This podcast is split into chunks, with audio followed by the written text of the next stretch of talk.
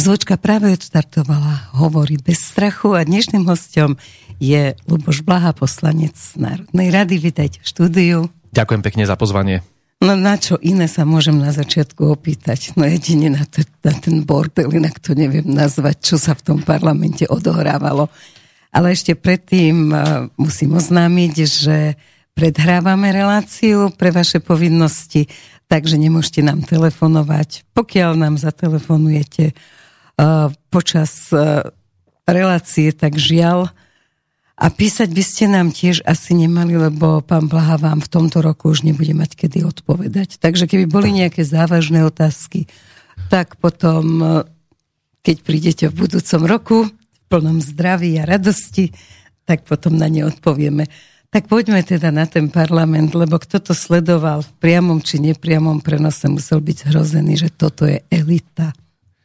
Tak eh, samozrejme, že bola to čistá fraška, ale na jednej strane by som rád pogratuloval všetkým ľuďom na Slovensku, že dostali asi ten najkrajší vianočný darček, že konečne padla Hegerová alebo v skutočnosti Matovičová vláda a že to prebehlo takýmto až, by som povedal, absurdným spôsobom, že Igor Matovič si to v poslednej chvíli rozmyslel a trhal svoju demisiu z rúk prezidentského úradníka. Toto sa naozaj deje skôr v takých komediálnych seriáloch a hollywoodských bečkových filmoch, ale že takéto niečo, takýto príbeh Borata zažijeme aj na Slovensku, tak je to Igor Matovič, ale... No ale šialené bolo aj to, že o 20 minút, na druhý deň, na tretí deň, ešte gremium, ešte si dáme pol hodinu. To sa vám zdá normálne? tak oni dokonca dokázali zlámať a znásilniť ústavu aj rokovací poriadok hneď niekoľkokrát, keď e, si vypýtali v útorok, keď sa hlasovalo prvýkrát 20 minút na alebo pol hodinu na poradu klubov a potom o dva dní, keď bolo presunuté hlasovanie, si ich vypýtali znova, čo je v protiklade k rokovaciemu poriadku. Takýchto dnes už by sme povedali možno formálnych nedostatkov tam bolo viacero, ale to kľúčové bolo, že stále sme boli svetkami toho neustáleho sporu priamo mexickej telenovely medzi Matovičom a Sulíkom. A oni ten svoj vzťah nevedia nejakým spôsobom vyriešiť a do poslednej chvíle tam uh, Igor Matovič čakal v tom prezidentskom paláci, či mu teda ten jeho partner, tá, ten Richard uh, Sulík zagarantuje, že teraz zostane v tej vláde a nedostal tejto odpovede, tak si vymyslel nejaký fiktívny telefonát a počul vnútorné hlasy a tieto vnútorné hlasy mu povedali trhaj spasiteľ, vytrhni tú demisiu a musíš tu ostať a bojovať proti tým reptilianom, mafii, či ako to on vidí v tej svojej popletenej hlave. Inak zlé jazyky hovoria, že mu volal Lipšic. ja si myslím, že zlé jazyky hovoria, že mu volal jeho mačiak, ako sa dneska zabáva, zabáva polovica Slovenska. Na, naozaj, Igor Matovič Matovič nie je v poriadku a keď si nezoberie v ten deň pilulku, tak je tam vážny problém a v ten deň si ju zjavne nezobral. Len uh, žiaľ, Slovensko trpí kvôli takýmto bláznom. A teraz nechcem hovoriť iba o Matovičovi, lebo o Matovičovi všetci vieme, že je psychiatrický pacient a že to jeho hnutie je naozaj to je taký krdel vyslovene málo inteligentných až primitívnych ľudí, ale Saska je ako to isté, to si zase nenahovárajme.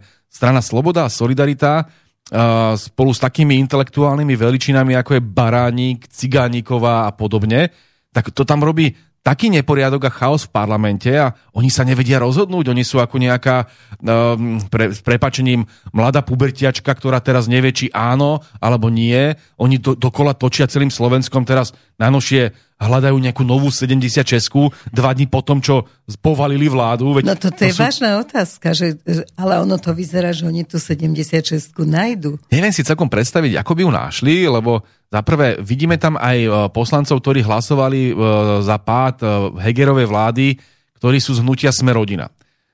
Napríklad pán Borgula, pán, myslím, Krošla, ktorý medzi tým už špekuluje, že by išiel do hlasu. Potom tam, myslím, bol ešte pán Linhardt, Takže vlastne oni by si museli nakúpiť týchto poslancov, lebo teraz sa nebavíme iba o Saske už, hej. Saska keby hneď teraz celá povedala, že dobre, ideme podporovať uh, celú nejakú novú 76 alebo novú vládu, mínus Matovič, mínus Mikulec, možno ešte dokonca mínus Karas, ktorého mali ako požiadavku, čo si celkom neviem predstaviť, lebo to by bola neuveriteľná potúpa nielen pre Olano, ale aj pre Smerodinu, z ktorej je Karas nominantom. Toto no, tak Boris nedopustí, to vy si to celkom predstaviť a teraz si povedzme, že máme tam Borgulu, toho treba nejakým spôsobom nakúpiť potom, hej? Neviem si predstaviť, či by to Borgula spravil, lebo by to bolo okamžite predmetom vyšetrovania aj do budúcnosti. Potom tam máte Krošlaka, no tak uh, Krošlak, pokiaľ chce spolupracovať so stranou hlas, asi to neurobi. Hej? A potom tam máme e, pána Linharta, ktorý by teraz musel dostať de facto peniaze od nového ministra financí na ten svoj semafor potravinový, o ktorom stále hovorí. A zase by tu bola, bolo podozrenie z akejsi uh, politickej korupcie. Toto môžeme teraz pokračovať jedného po druhom. Je tam veľká otázka, či to dokážu zložiť a či by to prospelo Slovensku. To predovšetkým, tak keď sa tu raz povalí vláda, a už naozaj vidíme, že ten chaos je neuveriteľný a že tie hádky, tak ja sa len tak zamyslím, hej, Matovič by v tejto chvíli v tomto scenári odišiel do parlamentu a ďalej by riadil hnutie Olano. No, Zároveň sa má, by to pomohlo? Toto hnutie je medzi tým rozbité, lebo hm, najnovšie sa bude rozhodol, že odíde, lebo viete, takto robia krysy, keď sa potápa loď a Olano je zjavne potápajúca sa loď. No a potom tam máte Sulíka, ktorý by bol v jednom parlamente asi 4 stoličky vedľa Matoviča. Ja si myslím, že tam by došlo možno k fyzickým útokom, lebo tí dvaja sú ale absolútne neudržateľní. Ale už bude stráž parlamentu. To asi jediné, čo by mohlo pomôcť. A teraz za daných okolností by tí, tieto dve skupinky polobláznov a vládli tam by vrieskal Pročko, hen tam by vrieskal Baránik, tam by Záborská, tam Siganíková, tam Matovič, tam Sulík. To by sme tu mali niekoľko mesiacov navyše hádok, stalo by to možno na hlase jedného poslanca a Slovensko je aktuálne v takej ťažkej ekonomickej, sociálnej a energetickej kríze, že si to naozaj nevie predstaviť ani najväčší dobrodruh. Toto byla katastrofa pre Slovensko. Takže vôbec takéto špekulácie, že po povalení vlády ktorý, ktorú povalila jedna z tých strán sporu, Saska, ideme znova s tou stranou sporu vytvárať novú vládu, to je niečo tak groteskné, že ja rozmýšľam, že kde sa tvoria tieto nápady, že prečo sa tak strašne držia prilepení tých stoličiek, že nevedia pre Boha povedať, dobre, prehrali sme, nevyšlo to, sklamali sme Slovensko, ideme do predčasných volieb, zachrániť aspoň tých niekoľko percent, čo nám ešte ostalo, Namiesto toho sa tam držia prilepení, aby ešte mohli robiť nejaké kšefty a aby tu ešte napokon mohli skončiť na, s takým trapným výsledkom vo voľbách, lebo si predstavte, tak oni tu teraz rok budú vysiaci na jednom hlase v neustálých hádkach, dajme tomu vládnuť, v novej nejakej 76 opakujem, veľmi malo pravdepodobné, že ju nájdu, tak kam by asi speli ich preferencie? No ja si myslím, že Olano by skončilo niekde pod nulou, Saska takisto. A Smerodina vyzerá na najlepšej ceste ísť takisto mimo parlamentu. Takže vlastne napokon v konečnom dôsledku by pomohli iba dnešnej opozícii, to znamená najmä Smeru, Hlasu, Republike, možno iným stranám, ktorí by potom ovládli parlament. Ak toto je cieľom slovenskej pravice, tak ja im gratulujem, ale e, robia všetko preto, aby sami seba zasamovraždili v priamom prenose. Áno, váš predseda má krásnu hlášku, že keď robia chyby nepriateľia, netreba ich pri tom vyrušovať.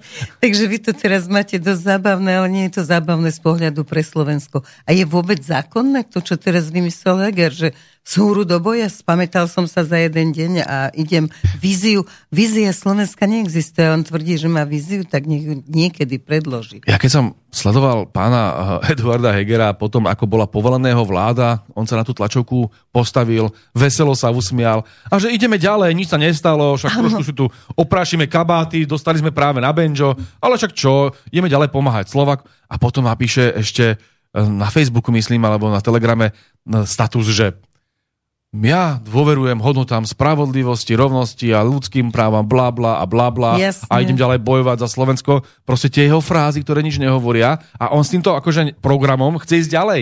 Nemá mandát. Viete, keby mal mandát od národa, že 90% Slovákov mu drží palce, lebo Jasne, vie, že mu pomáha. Je to presne naopak. 90% Slovákov a viac ho nechce a nechce túto vládu. Tak potom e, sa pýtame, má teda mandát aspoň v parlamente? No nie, bol práve odvolaný. Má mandát, kde má mandát? Nikde, hej, všetci ho nechcú, všetci ich oplúvajú a mne to niekedy pripomína, už som to niekde spomínal, ja som mal taký e, zážitok, keď som bol malé dieťa, že sa nám na chvíľku do kúpeľne nasťahovali šváby. A toho sa neviete zbaviť. To je proste tak, že zabijete jedného a už druhý dvaja idú z toho umývadla, vyliezajú, zabijete tých dvoch a ďalší traja. Toto sú Hegerovci, toto sú Matovičovci, toto je Olano. To jednoducho, dostanú toľko politických faciek, celý národ ich nenávidí, dostanú dokonca ešte aj poverenie od parlamentu, aby odišli, proste sú odvolaní. Nie, oni ďalej lezú, sú nezničiteľní, aj keby jadrový výbuch tu bol, tak oni to prežijú a nejakým spôsobom výbuch. E, to znamená, ja som presvedčený, že e, ak ešte má niekto v hnutí Olano štipku zdravého rozumu, tak to jednoducho musíme zastaviť a ísť do predčasných volieb čím najskôr, či už to bude v máji, alebo to bude v júni. Toto je naša základná požiadavka ako strany Smer ale nie preto teraz, že by sme sa nejakým spôsobom tešili na víťazstvo vo voľbách. Tam ide o to, že to je základom demokracie. Vy nemôžete spochybňovať demokratické voľbami, voľby slovami, ako to povedal pán Budaj, že, no viete, vždy keď boli predčasné voľby, povedal pán Budaj, alebo to hovorí isté aj Heger a Matovič, vždy keď boli predčasné voľby, tak vyhrala ľavica, vyhral smer a to nemôžeme dovoliť, tak nerobme voľby. Toto je čo za argumentáciu? A potom povie v druhej vete, a my sme tu tí jediní demokrati a vy všetci ste dezoláti a extrémisti a neviem čo ešte. Čiže demokrat bojuje proti demokratickým voľbám, len to si uvedome, a označuje väčšinu slovenskej populácie za niečo nepriateľné, dezolátov, ja neviem, extrémistov, totalitárov. To znamená, nepochopenie demokracie, absolútne nepochopenie demokracie, ktorá stojí na tom, že ľudia majú právo sa rozhodnúť, kto bude vládnuť. A oni toto právo ľuďom berú. Dobre, ale momentálne to vyzerá, eh, že Budaj začal hrať nejakú nepochopiteľnú hru. Eh, dokonca teda aj televízny moderátor eh, sa ho pýtal, že nech to objasňuje, že tomu nerozumie. Nikto tomu nerozumie. Vidíte niečo za tou hrou, čo, o čom vlastne ide? Tak ono, ten Budaj hral celý život takéto hry. On je ano. priam symbolom prevracenia kabátov. Keby existovala fyzikálna jednotka prevracenia kabátov, je to jeden budaj. Ale Veď si spomeňme na to, čo robil uh, pred rokom 89. Bol Eštebák s krycím menom Domovník, pamätáme si. Potom zrazu sa 18. novembra ráno alebo 17. novembra večer prebudil ako ťažký antikomunista, americký kapitalista, liberál a neviem čo všetko. A odtedy sa tvári, že on je proste vždy a bol bojovníkom proti socializmu. To isté platí o ňom teraz. A platilo to viackrát v tomto období, však on vystridal asi 5 strán.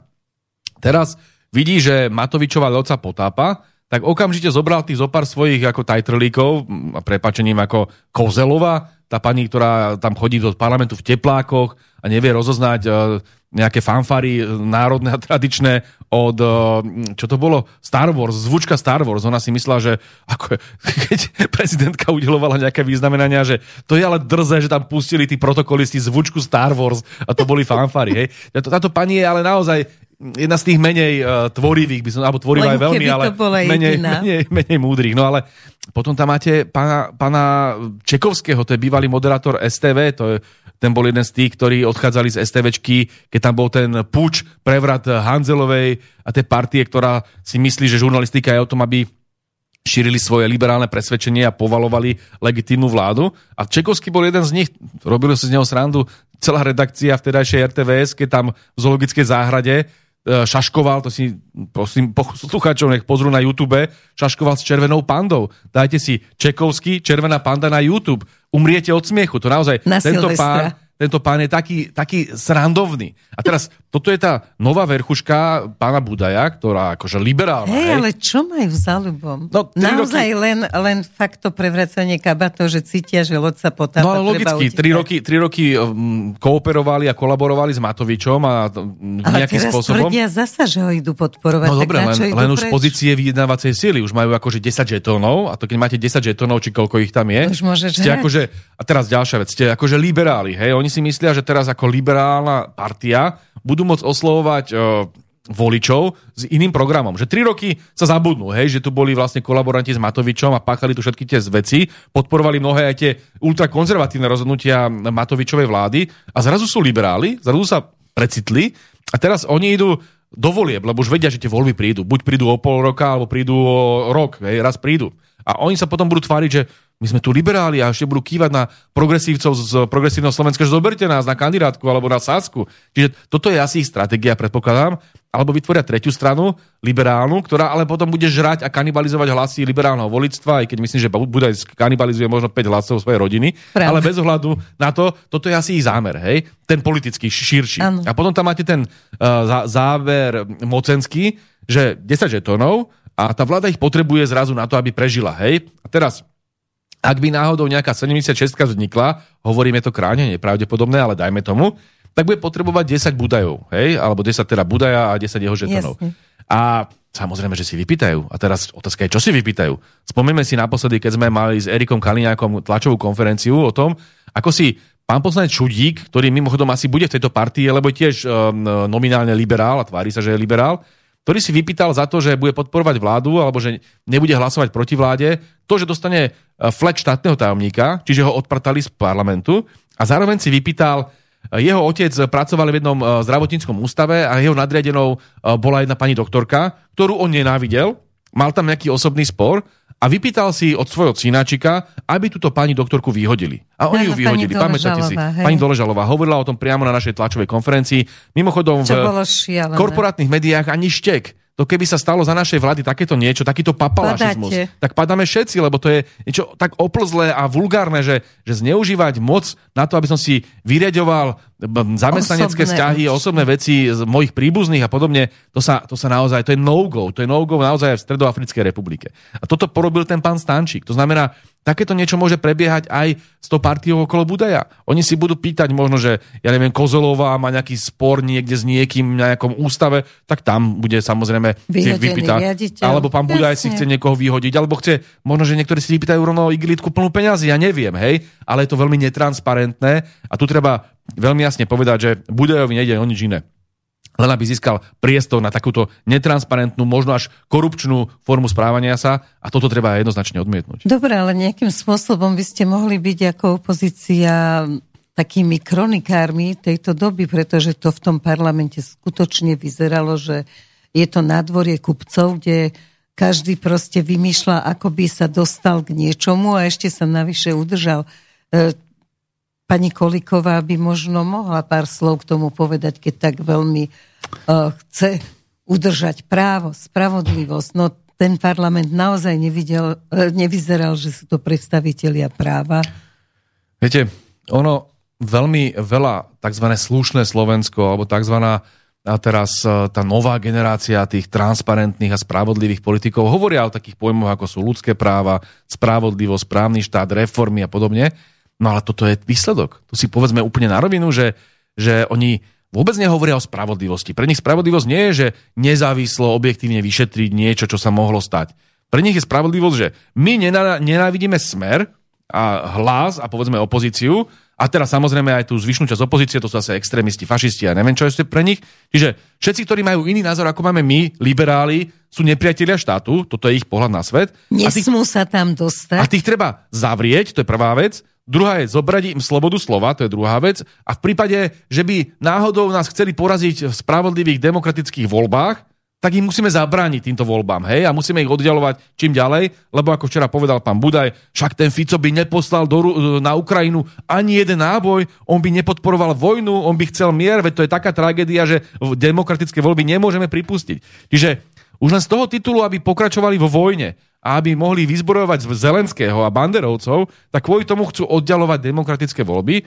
A pani Kolíková a títo ďalší akože slušno ľudia tu tárajú o spravodlivosti už tretí rok a v konečnom dôsledku čo prinesli? Iba nenávisť, nepodloženú nenávisť voči smeru, dokázali zabiť Milana Lučanského, dokázali zabiť advokáta Krivočenka, ktorému ne, neposkytli zdravotnú starostlivosť napriek tomu, že bola k dispozícii. Toto isté platí o ľuďoch, ktorým zobrali slobodu slova a kriminalizovali ich za názor. Roberta Fica chceli strčiť do väzby za to, že povedal pravdu o Matovičových a Kiskových daňových podvodoch. A toto je akože tá spravodlivosť. Viete, potom prídete, narazia na realitu a Maro Žilinka ako skúsený právnik a generálny prokurátor spolu s partiou veľmi kvalifikovaných právnikov povie, že nebláznite, nemôžete tu preboha zneužívať právo a vytvárať si akože trestné činy, že organizovaná zločinecká skupina je vláda, lebo nominuje ľudí, to je jednoducho nejde. Zhodí to zo stola a oni si sem teraz posielajú nejaké holandské uh, tlmočníčky, ktoré sú medzi tým europoslankyne, ktoré tu poučujú z pozície uh, tlmočníčok doktora práv a hovoria, že no, my sa ešte pozrieme na tú vašu 363, ako ju používate. Čo je do toho nejakého Holandiana? Čo je do toho nejakú babu z Európskeho parlamentu, pani Sofiu Diveldovu? Uh, ultraliberálku, ktorá samozrejme napojená na všetkých tých Šimečkov, Bilčikov a týchto rôznych uh, uh, srandašákov z Európskeho parlamentu slovenskej národnosti, tak títo ju tam poštvali na Slovensko a ona sem chodí vyriadovať si účty. Ale to, to musíme jednoducho odmietnúť. Však chráňme si trošku tú národnú suverenitu a nie je možné, aby sem niekto chodil ako host a takto vulgárne a drzo sa správal voči slovenskému národu a našim predstaviteľom a našim inštitúciám. Čiže keď hovoríme o spravodlivosti, hovoríme o Kolíkovej, hovoríme o týchto akože slušných ľuďoch, povedzme si na rovinu, že to, čo sem priniesli, bola jedna obyčajná živočíšna pomsta pomsta politická voči Robertovi Ficovi, voči Smeru a nedokázali za celé tie tri roky priniesť jediný dôkaz, že by sa e, euro ukradlo, že by tu bola nejaký cent korupcie. Nie. Oni tu riešili celý čas iba to, že či Robert Fico mohol alebo nemohol povedať o Matovičovi a Kiskovi, že spáchali daňové podvody. To bol jediný akože zločin, ktorý mu pripísali. A to, že nominoval ľudí, no nominuje ľudí každá vláda. To by bola každá vláda zločinecká skupina v celých dejinách. Čiže a ich vláda nič. by naozaj musela padnúť za sekundu, veď oni naozaj z ulice zbierali tých ľudí, len aby to bolo. Presne ako vravíte. To je šialenstvo. No ale zoberte si, že, že, že vôbec oni prišli s jediným príbehom. Ako všetci vedeli, že sú primitívni, nevzdelaní, neschopní, zlodej e, diplomových prác, plagiátori. To všetci vedeli už po pol roku ich vládnutia, hej? Ale stále si držali ten jeden jediný motív, že my sme tu preto, aby sme bojovali, oni tu nazvajú, že s mafiou, hej? A mafia, každý, kto s nimi nesúhlasí, tak to povedzme. A predovšetkým Smer, a Robert Fico, a Blaha, a Blanár, a všetci sme, a teraz samozrejme aj Pelegrini a Žiga, všetci Jasne. sme mafia. Preto, lebo sme tu vládli a oni boli v opozícii, takže oni si vlastne svojich politických oponentov nazvaní mafiou. Povymýšľali si, že všetko sme ukradli na celom svete, tu, tu lietala čiastka nejakých 40 miliard alebo 30 miliard, čo inak mimochodom, keby teraz už 3 roky vládnu, tak by ich mali mať k dispozícii, tak zjavne ich asi aj oni ukradli, keďže ich nemajú k dispozícii, to by malo byť 30 miliard navyše, hej. Čiže absurdné a celý čas to bolo jasné, že to je absurdné. Ale oni to tárali, mnohých ľudí ohlúpli a povedali si, že áno, asi majú pravdu, keď toľko o tom hovoria. Teraz mali 3 roky k dispozícii orgány činné v trestnom konaní. Kompletne ich ovládli. Hej, tam dali toho Lipšica, ten tam spravil tú svoju bandu Čurilovcov, ktorí tu boli ochotní ešte aj striekať kanistre na auta a vyšetrovateľiek, chceli kopať do pohľadných orgánov a podobne. Takéto zvery tam pripustili, ktorí teraz si tu navymýšľali, čo len chceli, hej a to, že si vymýšľali, je zjavné aj v prípade osudu Milana Lučanského, aj v prípade ďalších, ktorí boli krivo obvinení. Ústavný súd rozhodol v mnohých veciach, že to boli absolútne nezmysly. A teraz, za tri roky ukázali, že nemajú nič. Za tri roky ukázali, že nemajú nič, len výmysly, že si tu vytvorili iba nejakú partiu udavačov, univerzálnych akože uh, kajúcnikov, ktorí tu uh, liali špinu na iných ľudí bez akýchkoľvek dôkazov. Áno, mali nejakých sudcov, aj prokurátorov v tejto partii, ako je pani Zálecká, ktorá je schopná obviniť a zničiť každého, však napokon ona poslala Milana Lučanského do väzby. No ale nemali nič v rukách. A teraz sa to krásne ukazuje, takže už aj tie týrady toho Matoviča, keď sa postaví po tom, čo ho povali uh, Saska jeho vládu, tak tam začne vrieskať niečo zase o mafii a ja neviem, o reptiliánoch a veľ vesmírnych jašteroch, on to v tej hlave vidí a počujete vnútorné hlasy, tak sa už každý z toho smeje. Že už to naozaj si povie, no dobre chlapec, tak hovoril si tu niekoľko desaťročí povedzme o mafii a jediné, čo sme sa dozvedeli, je, že ty si daňový podvodník, že ty si tu vlastne okradal štát na daniach a že Fico nespravil nič zlé, akurát to, že nominoval nejakých ľudí a povedal o tebe to, čo je pravda, že si daňový podvodník. A nič iné sme sa nedozvedeli. Čiže ten smer si vlastne očistil ty. Ak niekto očistil smer, tak táto vláda. Lebo tu naozaj bolo také aké podozrenie, že všade sa kradne. No, tak mi ukážte jeden trestný čin, ktorý spáchal Robert Fico, ja alebo niekto, ktorý sa týka ekonomické trestnej činnosti. Veď tu je zjavný dôkaz, že ani s jediným neprišiel ten, ten Matovič. A ak tu niekto kradne, tak to ukázal Mato, uh, Matovič uh, z hľadiska nákupu testov. Ukázal to Mikulec z hľadiska svojho kšeftu pre brata a zároveň aj toho úplatku, o ktorom sa veľmi, veľmi veľa hovorí, tých 100 tisíc, ktoré dostal. To isté platí o ďalších. Kolíková tam robila kšefty takisto v slovenskej televízii so svojím bratom a okradla ešte aj v rámci svojej firmy tých nájomníkov v jednom nájomnom byte. Dalo by sa pokračovať. Ak tu je niekto zlodej, sú to oni. A no, my sme očistení. Ale nie je šialené práve to, že toto sa vyskytuje v parlamente a vo vlade, že takíto ľudia... Ja si myslím, že parlament by mal mať e, väčšiu silu, že nevyužívate všetky možnosti, ktoré parlament dáva, lebo ja viem, odvolávali ste 8 krát Mikulca a nepodarilo sa, ale neexistuje nejaká možnosť, že aby sa tam ne, ne, nekupčilo? No parlament je o väčšine. To je, to je základom to je to kvázi zle. tejto dneš, dnešnej také kvantitatívnej demokracie. Nazveme to kvantitatívna tak. demokracia, pretože nie je zrovna otázka kvality, ale kvantity. Keď budete mať na strane vlády 76 pročkov, a teda pročko nech je nám symbolom teda takého vyslovene primitívneho, hlúpeho a, a netvorivého človeka, no tak potom táto netvorivosť a primitivizmus ovládne celú politiku, lebo 76 ľudí rozhoduje. A my ako opozícia sme v menšine, my môžeme sa aj roztrhať, hodiť o zem čokoľvek, my nepresadíme nič, čo by sme chceli, nič naše. To znamená, opozícia, jej úloha je upozorňovať upozorňovať na chyby vlády, na prešlapy vlády a to sme robili veľmi, veľmi aktívne. Však Jedna oni vás je... vrátili do hry. Fico bol už ako išiel do zabudnutia, lebo všade bolo za všetko, za čo môže, ľudia veľmi ľahko... A v tomto, v tomto zohralo kľúčovú úlohu práve vražda Kuciaka, kde sa ukazuje, že tá vražda Kuciaka pomohla v prvom rade im, lebo Samozrejme. tvárili sa ten prvý mesiac, či dva, či tri, a tu šírili tie konšpiračné teórie všetky liberálne médiá. Slušné že, Slovensko. Slušné Slovensko. A šírili tu konšpirácie, že že toho Kuciaka tu zabil pomedzi, po, pomaly Robert Fico, alebo nejakou talianskou mafiou, pamätáme si, že tu, tu bola chvíľku taká hysteria, že človek sa balí do talianskej pizzerie, lebo všetci sú mafiáni a zabijajú tu novinárov. Nakoniec sa zistilo, že to celé je nezmysel, že sa to celé rozpadlo, že to vôbec nemalo nič spoločné s žiadnou talianskou mafiou, nejakým spôsobom na tom nebola vtedajšia moc uh, participovaná. To znamená, že tu je kľúčová otázka. Ký bono? No komu prospech, koho prospech bolo to, že zomrel uh, Jan Kuciak a jeho snúbenica? Tých, ktorí sa potom dostali k moci, vrátane prezidentky Zuzany Čaputovej, vrátane celej tejto garnitúry, ako je Matovič, Sulík, uh, Lipšic a ďalší. Čiže tu si kladíme túto otázku a potom po dvoch, roč, dvoch rokoch tejto hysterie, ktorú tu šírili liberálne médiá a liberálne mimovládky, sa dostali konečne k moci v roku 2020 a do dvoch, troch mesiacoch sa ukázalo, že všetko, čo tu natárali, je jeden kolosálny nezmysel. Aj z hľadiska korupcie, aj z hľadiska vraždy Jana Kuciaka, aj z hľadiska všetkého ostatného. A jediné, čo dokázali, je, že kradnú oni, nie my, že vraždia oni, nie my, lebo zoberte si Milana Lučanského, k tomu sa dúfam vrátime. Ale aj Krivašenka, preboha, aký je rozdiel medzi tým, že zomrel Kuciak so svojou snúbenicou a zomrel Krivošenko a no, Lučanský? Dokonca by som povedal, Prečo že... celý svet Dokonca by som povedal, že rozdiel je v tom, že kým ten Kuciak bol zavraždený uh, s najväčšou pravdepodobnosťou niekým proste najatým vrahom nejakej Jasne. súkromnej osoby, že tam štát nejakým spôsobom neparticipoval, tak v prípade tak Milana Lučanského, ako aj advokáta Krivočenka, ten štát priamo participoval. Oni boli na pôde štátu vo väzbe. Oni sa nemali ako brániť. Oni boli nevinní ľudia, ktorí boli strčení do väzby a tam zomreli kvôli štátu.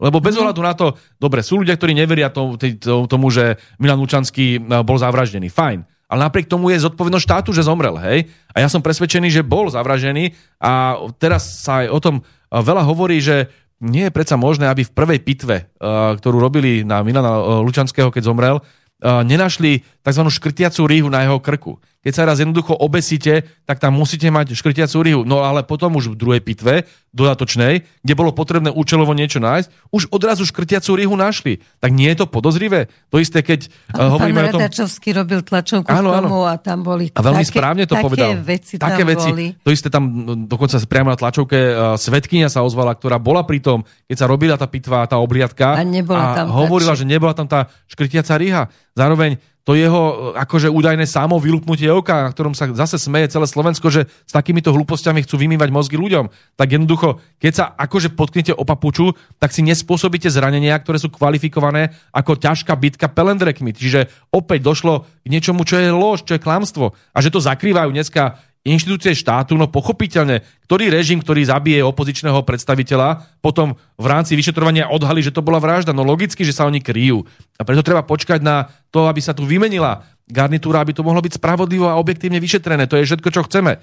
Takže... Pani to... Kolíková sa otriasla a prebehla do Sasky. A ešte navyše, pani Kolíková asi nikdy nezabudneme na to, čo, čo povedala tam v tej uh, jak sa volala tá relácia STV Žumpa, alebo tak nejak, e, Pumpa, Pumpa. V relácii Pumpa, tak tam, e, tam, tam veľmi, veľmi otvorene a arrogantne povedala, že ona nepovažuje Milana Lučanského za hrdinu, pre ňu je hrdina Kúciak. To bolo asi dva týždne po smrti ano. Milana Lučanského. To bolo tak neokrúchané. Tak, takto sypať soldorán rodiny, ktorej nepripúšťali ani aby jej posielali listy Milanovi Lučanskému, ktoré, ktoré ho vyslovene tríznili. A teraz takýmto spôsobom sa postaviť k osobe E, generála, ktorá naozaj tu zničila reálnu mafiu na Slovensku. Viete, keby to bolo nejaký bežný policajt, hej, ktorý uh, sedí niekde v úrade, Milan Lučanský bol hrdina, ktorý tu reálne ničil, likvidoval mafiánov typu Mikuláša Černáka. A mimochodom veľa sa hovorí aj o tom, že Mikuláš Černák, ktorý bol zavretý kvôli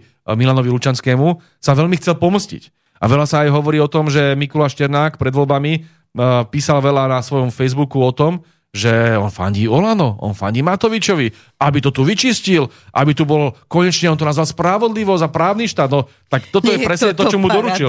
Toto mu doručil ten Matovič. Zomrel nakoniec ten, ktorý ho dal do basy, ten, ten statočný policajt, statočný generál uh, Milan Lučanský a Matovičovci sa škerili do tváre celému Slovensku. Veď toto je tá tragédia z hľadiska právneho štátu, z hľadiska uh, sociálneho štátu, o ktorom asi ešte budeme hovoriť, ale aj z hľadiska zahraničnej politiky táto vláda doniesla Slovensko na kolena a my ich musíme znova Slovensko postaviť na nohy. No lenže médiá nie sú na vašej strane, americká ambasáda nie je na vašej strane a to sú veľkí hráči a tým teda vyhovuje, že e, čo je tu, no možno, že sa Myslíte si, že sa bude dať zbaviť Matoviča alebo treba aj Mikulca, čo sa hovorí teraz, že je to v hre?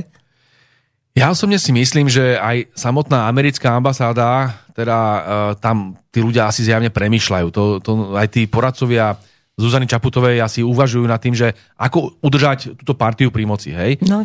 A teraz vidie, čo sa na Slovensku deje. Každý deň, každý týždeň, každý mesiac tejto vlády posúva preferencie smeru, hlasu, republiky a všetkých opozičných strán smerom nahor, ale že dramaticky.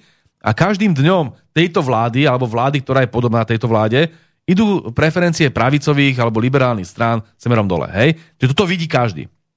Keď to takto bude pokračovať, spolu s tými fraškami, ktoré teraz ešte pribúdajú, Sulík, Matovič, Trha, demisia a podobne, tu sa môže stať, že tá slovenská opozícia skončí na severokorejských číslach, že budeme mať niekde 90%, že tu naozaj tí ľudia budú tak strašne nahnevaní na tú vládu, že ten liberálny volič znechutený ani nepôjde voliť a ten ľavicový a vlastnecký volič príde, lebo bude mobilizovaný vďaka nezmyslom a neschopnosti tejto vlády. Čiže aj samotní Američania si podľa mňa hovoria, že sa musí niečo zmeniť. A teraz tu je tá kľúčová otázka, a to sme videli aj v jednej z diskusí veľmi, veľmi dôležitých z hľadiska toho, čo bude na teatrojke bola diskusia ešte predtým, než bola povalená vláda a tam sedel, tuším, ten Miroslav Kolár, na ktorom to chvíľku stálo, akože liberál. Áno. Klus tam sedel ako ďalší liberál, iným chodom krásna diskusia, že štyria z jednej uh, politickej áno, platformy, áno. všetko samý liberál, pravičiar. A teraz, ich kľúčová otázka bola, že čo robiť, aby sme nedopustili návrat Roberta Fica k moci. Hej? Toto je základný strach celej, celej uh, dnešnej vlády. A jedna partia hovorila, no musíme urobiť čím skôr voľby, aby ešte viac nenarástol. Lebo keď tu bude rok tie voľby, tak on tu bude mať, ja neviem, 50 plus 1% a tu prevalcuje Slovensko. To bola verzia, tuším teraz, uh, toho, ne, teraz neviem, teraz jedného z nich, ktorý tam, uh, Valaška, Valašek tam bol z progresívneho Slovenska. A druhá verzia toho Klusa a toho Kolára, nie, oddialujme tie voľby, ako sa len dá, aby ten Robert Fico nedošiel k moci hneď, a medzi tým ho možno zavrime, to bola myšlienka pána Klusa, ano. alebo správame čokoľvek, len aby tie voľby neboli, alebo len aby tie voľby nevyhral.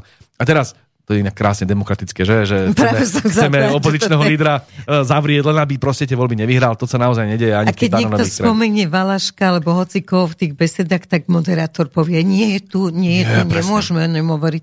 A oficovi je to každý raz. No, no, a presne. nikto nepovie, že nie je tu, nehovorme o ňom. Presne ako ravíte, tam, ako tá, tá, ten dvojaký kilometr, ktorý sa odohráva v tých diskusných reláciách, to je kapitola sama o sebe. No, ale... moderátori vnúcujú už ten svoj názor, že už moderátori sú piatimi účastníkmi toho, už to nie sú a všetci otázky. sme zvedaví, A všetci sme zvedaví na ich sexuálnu orientáciu a preto nám uh, celé, o nej pravidelne nás ňou oboznamujú, hej. takže to je to najdôležitejšie. Ja som vždy túžil vedieť, čo robí doma v posteli spálni Rasislav Iliev. Bez tejto informácie som nevedel žiť a, a chvála Bohu mi to povedal a teraz už môžem spokojne umrieť. Čiže... Keby vás, ale predstavte si, že nikto sa voči tomu neohradí, ani ich šéfstvo, ani teda zrejme diváci si predstavte, že tam prídete, keby teda vám dovolili prísť v demokracii, jasne. A začnete hneď tým, že vy ste teda hetero a idete teraz obhajovať všetkých heterákov. No asi by sa každý smial, že čomu šíbe tomuto človeku, však asi nie je v poriadku, že to o svojej sexuálnej Toto je asi podľa mňa pocit aj, alebo postoj mno, mnohých ľudí na Slovensku a drvivej väčšiny, že tu nikto nikoho ne, e, nešíri nenávisť voči nejakým sexuálnym menšinám. Všetkým je to jedno. Presne. To je proste, že čo si ty robíš vo svojej spálni, pokiaľ niekomu neubližuješ, tak si tam rob, čo len chceš. Len proste tú ideológiu dúhovú, tu ne, na silu nepretláčaj, lebo Slovensko nechce mať tieto prejavy ideologické na verejnosti. To je celý rozdiel, hej? A nikto tým ľuďom neberie práva. Dokonca ľudia sú aj veľmi otvorení mnohým praktickým veciam, že aby mali nejaké tie praktické ano, návštevy u lekára. Toto nikomu neprekáža, len že nech prestanú s týmito vecami. A tuto oni úplne to nepochopili. Oni napriek, napriek tomu, že chcú pomôcť tejto komunite, lebo to je asi jediná vec na celom svete, ktorá ich zaujíma. Ja, ja, ja sa niekedy zamýšľam, že či tí ľudia nemajú trošku srdca, že vidia tých seniorov, ako si tam ratajú každý cent, aby si vôbec mohli kúpiť maslo alebo chleba v obchode. Keď vidia, akom stave sú robotníci, ako ich tam vykoristujú, ako im robia zle, akom stave sú mnohé, e, vyvir, e, e, mnohé chudobné skupiny na Slovensku, tak napriek tomu oni tu riešia ako kľúčový problém gejov, ktorí sú častokrát veľmi bohatí, v stredných vrstvách a toto je podľa mňa možno aj dôvod, že tá spoločnosť, a tu budem hovoriť ako veľmi silný lavičiar, tá spoločnosť je stále triedne rozdelená. A žiaľ, tie vyššie vrstvy, tie vyššie triedy, to znamená tie vyššia stredná vrstva, tí najbohatší, to znamená silní podnikatelia, vlastníci bank, vlastníci korporácií, veľkí manažéri, alebo tieto korporátne krísy, ktoré sú na tých vedúcich pozíciách manažerských, a plus e, ich taká ideologická nadstavba, to znamená väčšina novinárov v týchto korporátnych médiách, ktoré vlastnia takisto oligarchické skupiny a finančné skupiny, alebo potom aj mimovládky a tak ďalej. Títo všetci tu vytvárajú síce menšinu spoločnosti, je ich možno dokopy 15 alebo 20% ale sú mimoriadne aktívni a majú tie úzlové body uh, z hľadiska komunikácie vlastnené. To znamená, oni vlastnia médiá, vlastnia mimovládky a vlastnia mnohé mocenské uh, páky. A teraz majú dokonca prezidentský palác, dneska majú vládu. Hej? A teraz títo ľudia tu zamorujú tú verejnosť nepodstatnými marginálnymi témami, lebo pre nich je to dôležité. Tak tam je možno niekoľko gejov, alebo sú tam gejovia, transexuáli medzi touto skupinou, fajn. Však oni sú asi rozložení aj v iných skupinách, len, ale tuto zrazu sa ukazuje, že takéhoto človeka, tohto manažera tej banky alebo manažera nejakej, nejakej korporácie, jeho netrápi, že chlebová téma, jeho netrápi, že nezaplatí energie, jeho netrápi to, že nemá z výplaty, ako uživiť svoju rodinu. Toto je pre ňoho vyriešené. Takže rieši čo? Rieši to, že tam jeho Fero, kamarát, sa si nemôže zosobášiť. Alebo že si nemôžu adoptovať dieťa tam s Máriom, ktorý je jeho takisto milenec alebo niečo. Hej, toto sú pre nich témy. A teraz ten bežný chudobný človek, pozera na nich s vypulenými očami, tak on tam nemá ako uživiť svoje malé deti a oni tam riešia to, že či ten, tí dva gejovia sa môžu zobrať alebo nemôžu zobrať a z televízie počúva, že toto je najväčší problém Slovenska. Jasné, že v ňom bujne aký hnev. A to je pochopiteľné. To nie je preto, že by mal niečo proti tým gejom. To je preto, že si hovorí, že pre Boha svet sa zbláznil, tak v takomto ťažkom sociálnom marazme, akom žijeme, sa tu rúti na nás neuveriteľná energetická kríza, keď ešte nevieme ani ceny tých uh, energií. Na celú Európu, nielen na A teraz Európa ide dole kompletne kvôli tým sankciám, ktoré si ona akože stanovila proti Rusku, ktoré v skutočnosti ubližujú nám, Európanom a ničia kompletne základy európskej ekonomiky. Však Nemecko je kompletne závislé od lacných energií. Bez toho jeho ekonomika nebude konkurencieschopná v globále.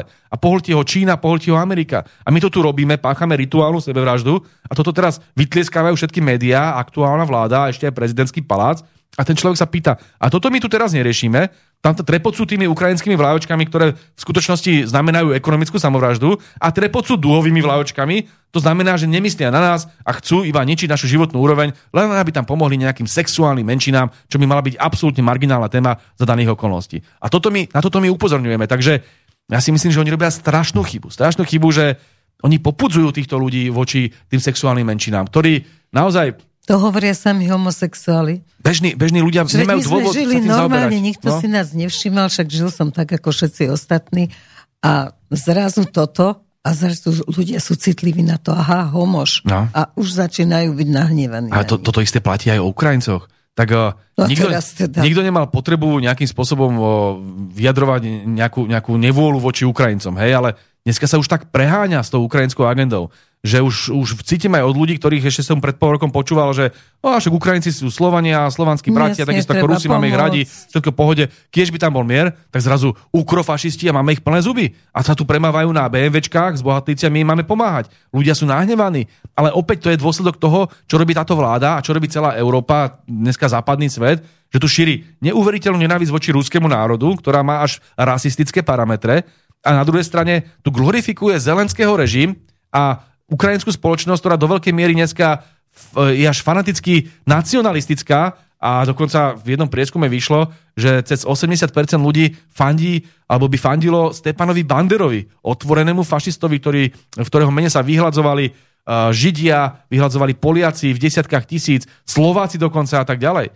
Ja len teraz pripomeniem, lebo to je veľmi vážna vec, že na Ukrajine sa rozhodlo, myslím, že súd rozhodol, že symboly, nacistické symboly SS-áckej uh, divízie Galícien alebo divízie Halič uh, boli vyhlásené, že to nie sú fašistické symboly. Viete, to ako keby niekto Hakenkreuz vyhlásil, že nie je fašistický symbol. A viete, čo tá, tá divízia Galícia, Galicien robila na Slovensku? Potlačila Slovenské národné povstanie. Ja si dodnes pamätám jeden príbeh. Bolo to v jednej stredoslovenskej dedinke, kde vyťahli títo Ukrajinci, títo, títo, z tejto divízie Halič, uh, vyťahli uh, chlapov z krčmy a bol tam jeden 15-ročný mládenec a vôbec nič nemali spoločné s povstaním a tak ďalej, ale uh, oni ich považovali za povstalcov, vyťahli ich a všetkých postrelali. A ešte ten malý chlapec, ten príbeh je zdokumentovaný uh, v anglickej literatúre uh, kričal, že mami, a tak mama, mama už nestihla prísť, lebo teda chlapca zastrelili. To sú takéto príbehy a teraz takýchto príbehov je desiatky, stovky. A sú a toto... horšie, keď zaživa stiahujú ľudí z kože, a to, čo robili v tej volini, no v tej volini to bolo, že zobrali malé deti, nemluvňatka a hádzali to o stenu. Čo, no. to, to, to, je, to je strašné, to, je, to si neviem predstaviť, že, že človek toto môže. Alebo tie strapce, to sú tie slávne fotografie, že strapce ľudí, strapce detí, ktoré boli nabodnuté na tých kloch a toto páchali banderovci. A teraz sa do, dozvieme, že podľa prieskumov Stepana Banderu uznáva 80% Ukrajincov. A akú máme teraz cítiť solidaritu potom s národom, ktorý sa hlási k takýmto fašistickým netvorom. Čiže my musíme byť v tomto prípade uh, veľmi, veľmi spravodliví a hlavne si povedať, je riešením tohto sporu to, že sa bude do nekonečna bojovať, alebo je riešením hľadanie mieru? A prečo teda šírime nenávisť voči Rusku? Prečo posielame zbranie na Ukrajinu? Prečo posielame sankcie proti Rusku, ktoré ubližujú nám? Na čo toto všetko, keď sa vieme ísť dohodnúť s tými Rusmi, s ktorými sa jedného dňa budeme musieť dohodnúť? To sa nedá tak, že Rusko ako federácia teraz neodpláva niekam preč od západného sveta alebo na inú galaxiu. No, Oni tu budú. No ale to sa chcem opýtať, že či je vôbec nádej na takú zmenu, našej politiky, že budeme za dobre so Západom, s Východom, proste tak, ako musí taká malá krajina, že budeme sa snažiť so všetkými vychádzať a mať z toho nejaké výhody. Je toto takáto je, nádej, alebo... Toto je náš toto, cieľ. To, toto je náš cieľ a vždy bol v strane Smer, sociálna, sociál, uh, slovenská sociálna demokracia. No jedno je cieľ a druhá je realita. Ja som presvedčený, že do veľkej miery sa nám to darilo, aj keď samozrejme tá predošla vláda bola viac vyklonená na západ aj preto, lebo uh, sme tam mali tú partiu liberálov, ktorá dneska je v strane hlas ale uh, treba otvorene povedať, že my musíme mať dobré vzťahy tak s Ruskou federáciou, s Čínskou ľudovou republikou, ale aj s mnohými krajinami, ktoré dneska Západ ostrakizuje. Ja poviem aj Kubu, ja poviem aj Irán. A teraz to nie je otázka toho, že by som miloval iránsky režim alebo že by som miloval čínsky režim. To je otázka pragmatizmu, že my ako malá krajina musíme mať dobré vzťahy so všetkými. Za prvé hodnotovo, pretože si vážime hodnotu rešpektu k iným kultúram, k iným civilizáciám, k iným náboženstvám, k iným pomerom, lebo my nemáme patent na rozum, ako si myslia západní liberáli. A druhá vec je, že ekonomicky potrebujeme spolupracovať. Rusko potrebujeme energeticky, ale že nevyhnutne. To dneska krásne vidíme, že pokiaľ by nám mali dovažať ten plyn a tú ropu niekde spoza oceána, a to Američania na tom samozrejme veľmi zarobia, na tom stlačenom skvapanenom plyne, ale zoberte si, aký to bude mať ekologický dôsledok. Kde je dneska pani Čaputová, ktorá tu uh, pre, prevážala skládky a tu kričala, aká je strašná uh, bojovnička za životné prostredie, keď dneska lieska tomu, že z uh, Ameriky sa sem budú cez ten oceán valiť parníky, ktoré tu budú znečisťovať, ale že brutálne životné prostredie, veď klakne pre Boha príroda. A len preto, lebo sa nevieme dohnúť s Ruskom, ktoré, ktorého energie sú dramaticky, ale že dramaticky lacnejšie a oveľa ekologicky prínosnejšie, pretože ekológiu alebo teda životné prostredie neničia. A teraz, za daných okolností, ja som presvedčený, že Slovensko potrebuje mať dobré vzťahy so všetkými. A toto myslím, že robí aj Orbán. A toto je taký, by som povedal, v tej zahraničnej politike taký, taká prvá meta, hej, že robiť to ako Orbán v tom zmysle, že chránim národné záujmy, že teda Slovensko musí byť na prvom mieste, teda v prípade Maďarska a zjavne Maďarsko, že si zároveň chránim naše ekonomické záujmy, takže mám lacné energie z Ruska, snažím sa mať ďalej dobré vzťahy s Ruskom, mám dobré vzťahy s Čínskou ľudovou republikou, v tomto smere je Orbán veľmi dôsledný a vďaka tomu mám mnohé čínske investície a vďaka tomu nie je taký jednostranne závislý na západe, na Amerike alebo na Nemecku a ďalších krajinách Európskej únie. mať dobré vzťahy. To robí veľmi dobre. A teraz, bez ohľadu na to, že ja nemám pocit, že by bol teraz uh, pán Orbán nejaký najväčší fanúšik čínskeho komunizmu alebo maoizmu alebo Xi Jinpinga a tak ďalej. Hej, je o pragmatické rozhodnutie. Takže to treba odlišovať, že či sme ideologicky nejakí križiaci, ako sú dnešní liberáli vo vlade, že proste budeme bojovať za tú západnú ideológiu až do posledného domorodca, ktorý má iný názor a všetkých vyhľadíme. Toto odmietame. My hovoríme, áno, máme svoje presvedčenie, my veríme mnohé hodnoty, ktoré možno neveria, ja neviem, v Latinskej Amerike, v Ázii, v Afrike, ale nebudeme im vnúcovať. Jednoducho oni majú inú históriu, inú trajektóriu, idú iným spôsobom, inú kultúru a treba to rešpektovať. A takisto budeme rešpektovať Rusko, Čínu a tak ďalej. Nehovoriac o tom, že v prípade konkrétne Ruska je tam mnoho hodnot, ktoré máme spoločné ako Slovania, ako Slováci a Rusi. Veď tá úcta k rodine, tá úcta a možno k istým vzťahom vzájomnosti, hej, že Slovak nie je individualista, nejak, nejaký Holandian, ktorý je proste obchodník, egocentrík a bude tam sa zhulovať na jointe a tak ďalej. Toto nie je slovanské ani slovenské. Slovania boli iní vždy, hej.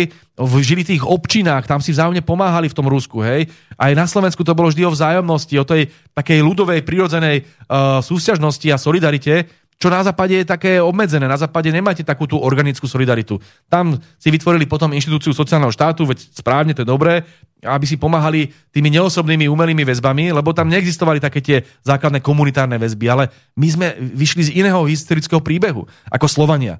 A toto je podľa mňa niečo, čo máme s tými Rusmi spoločné. A do veľkej miery sa musíme vedieť inšpirovať či už východnými alebo západnými vplyvmi a nájsť si vlastnú cestu, lebo to je jediné, čo môžeme. Preto si myslím, aby som odpovedal na tú otázku, že v tej zahraničnej politike je možné mať dobré vzťahy na všetky štyri svetové strany, s tým, že do istej miery tam budeme vždy ukotvení v tej Európskej únii a v tom západnom svete, lebo takto bolo nastavené po roku 89 a z toho neviete vybehnúť, lebo to je rozbehnutý vlak. A keby ste vybehli teraz, že zajtra ideme vystupovať z týchto inštitúcií, teda konkrétne z Európskej únie, tak hm, vy ste tak, tak ekonomicky prepojení na nemeckú ekonomiku, na všetky tie ďalšie ekonomiky, že my tu prakticky dneska sme nechali kompletne rozpredať všetko do zahraničia. E, polnohospodárstvo nie je sebestačné, ako sme kedysi boli za socializmu. Všetko sme si nechali zobrať, sme de facto kolónia, aj vojensky, aj ekonomicky. A dneska, keď sa ostrihnete, tak ste skončili, nemáte tu nič vlastné. Čiže ak by sme aj do budúcnosti uvažovali, uvažovali nad väčšou mierou suverenity, tak to, toho predpokladom je, aby sme získali viacej sebaste, sebe, sebestačnosti, aby sme boli ekonomicky viacej suverení, aby sme mali viacej možno štátnych podnikov, viacej slovenských družstiev, viacej, viacej slovenských podnikov ako takých. A vtedy nad tým môžeme vôbec uvažovať, Takže musíme byť veľmi realistickí, to je základ. A strana Smer sociálna demokracia má skúsenosti. Ona vie ponúknuť aj tú životnú skúsenosť, aj tú múdrosť, aj tú inteligenciu a najmä aj to vzdelanie. Veď si zoberte, že keď si zoberiete hoci ktorého predstaviteľa e, našej strany, alebo dneska je opozície, to sú vzdelaní ľudia. To sú ľudia, ktorí majú viacero vysokých škôl, ktorí publikujú nejaké publikácie, knihy, e, pracujú vedecky, pracujú e, naozaj aj s tou životnou skúsenosťou. Potom sa pozriete na dnešné koaličné strany a vidíte tam tých pročkov, šudíkov a takýchto e, nímandov s prepačením, hej, ktorí došli do toho parlamentu, že sú spasitelia, že nebudú akceptovať iný názor, lebo každý je mafián, každý je pre nich zločinec, extrémista, vrák, zlodej, neviem. Toto je to, čo potlačilo Slovensko dole a my už musíme ísť konečne múdrejšou, inteligentnejšou no, cestou dobre, zdravého rozumu. Ale história nás učí, že vždy zvíťazili barbary, že civilizácie boli múdri, intelektuálni a neviem akí e, na vysokej úrovni a došli barbary bez vzdelania, ale mali v ruke silné palice alebo iné zbranie a vždy skončili tí múdri. Tak to mi povedzte, ako to teraz bude pokračovať. Ono medzi tým, alebo väčšinou tie civilizácie trvali nejaké stovky rokov, až kým potom došli tí barbary, tak dúfajme, že sme teraz v tej ére dejín, kedy ešte máme pred sebou niekoľko stoviek rokov ako civilizovaní ľudia. Ale máte pravdu, že na jednej strane súhlasím aj historicky, že, že tie barbarské civilizácie, tí Tatári, hej, alebo povedzme tí Mongoli, jak, jak zmietli tú vyspelejšiu a múdrejšiu Ruskú ríšu. A to isté silný. platilo aj v mnohých iných historických príkladoch. Rímska ríša je krásny príklad, keď tie v tom čase menej vyspelé germánske národy vlastne niči, zničili tú rímsku ríšu. Ale treba si zároveň ukázať alebo povedať, že aj v tej histórii to bolo vždy dané nielen tou silou tých barbarov. Oni ani neboli silnejší, ako boli divokejší, ale tou slabosťou v tej chvíli tých uh, civilizácií. Tá rímska ríša bola v dekadencii, v rozklade. To isté v tom čase uh, mali veľké problémy práve tie uh, moskovské kniežatstva a tie, teda tie ďalšie kniežatstva, ktoré ovládli potom kvôli nejednotnosti tej Rusy, ovládli Mongoli, hej? Čiže tam väčšinou chýbala jednotnosť, tam väčšinou chýbala nejaká nová sprúha, nová myšlienková tradícia, ktorá by posúvala ten svet, tú civilizáciu dopredu. A ja sa obávam, že dnešná západná civilizácia je do veľkej miery v takejto dekadencii, takomto úpadku, že ono napokon o tom hovoril v 19. storočí už Ľudovič Štúr vo, svojom, vo svojej knižke Slovanstvo a svet budúcnosti, že ten úpadok je zjavný nie preto, že by teraz uh, tie mnohé ekonomické výdobytky, ktoré prišli aj s tou civilizáciou, alebo tie technologické výdobytky, hej, však technologicky sme vyspeli. Ale tu sa morálne končí, tu je, to, to je morálna dekadencia, že sa tu presadzuje jeden plochý individualizmus, karierizmus, egocentrizmus, konzumerizmus, materializmus toho typu, že vy už vôbec neuvažujete nad zmyslom svojho života, že vy už neuvažujete nad tými duchovnými otázkami, ktoré k životu človeka patria. A spoliehate sa, že vám tieto otázky vy, uh, vyrieši veda, ale to už krásne mnohí filozofi na, uh, na čele s Edmundom Husserlom a Heideggerom a ďalšími povedali, že veda alebo čistá kvantitatívna veda vám nevie odpovedať na otázky zmyslu života. Ona vie ponúknuť iba nejaké technologické otázky, strojové, robotické, ale vy musíte nad týmito vecami uvažovať. Ale kde nad tým budete uvažovať? Pred hollywoodskými filmami, ktoré sú naozaj vyprazňujúce, alebo niekde pri tej e, nakupnej e, horúčke v obchodnom dome, kde si len nakupujete nezmysly, len aby ste mali pocit, že žijete. Toto naozaj nie je budúcnosť pre západný svet. A potom sa čudujeme, že sa tomu vysmievajú konfuciáni alebo buddhisti alebo e, iné náboženstva v celom svete, alebo že sa tomu vysmievajú ľudia v Ázii, ľudia v Číne, ľudia v Latinskej Amerike, lebo vidia, že to nikam nevedie, že to ich nenaplní šťastím. No ale toto môže viesť k zaniku Európy, pretože my naozaj upadáme do toho konzumu tak hlboko, že už ani tí, čo sú kvázi duchovní, no teraz nehovorím o, o duchovných e, v kresťanstve, ale teda mňa zaujal pán minister Káčer, keď povedal, že prejavom lásky a kresťanstva je dodávanie zbraní. Tak toto už človek naozaj nepochopí. A ďalšiu vec, prečo behá neustále pani prezidentka k pápežovi. Tiež som nepochopila dôvod jej cesty. No, a najmä, najmä keď si teda uvedomíme, že pani prezidentka, pokiaľ viem, je ateistka, alebo teda minimálne nie je nejaká praktizujúca kresťanka, takže je to také zvláštne. Uh, napokon Ešte počuli sme... s suitou, s ktorou vyšla, no skúste by to rozobrať. Počuli sme, počuli sme zároveň aj to, že uh, pápež v minulosti veľmi otvorene povedal, že aj tá vojna alebo ten konflikt na Ukrajine je do, veľmi, do veľkej miery dôsledkom chybnej politiky Západu.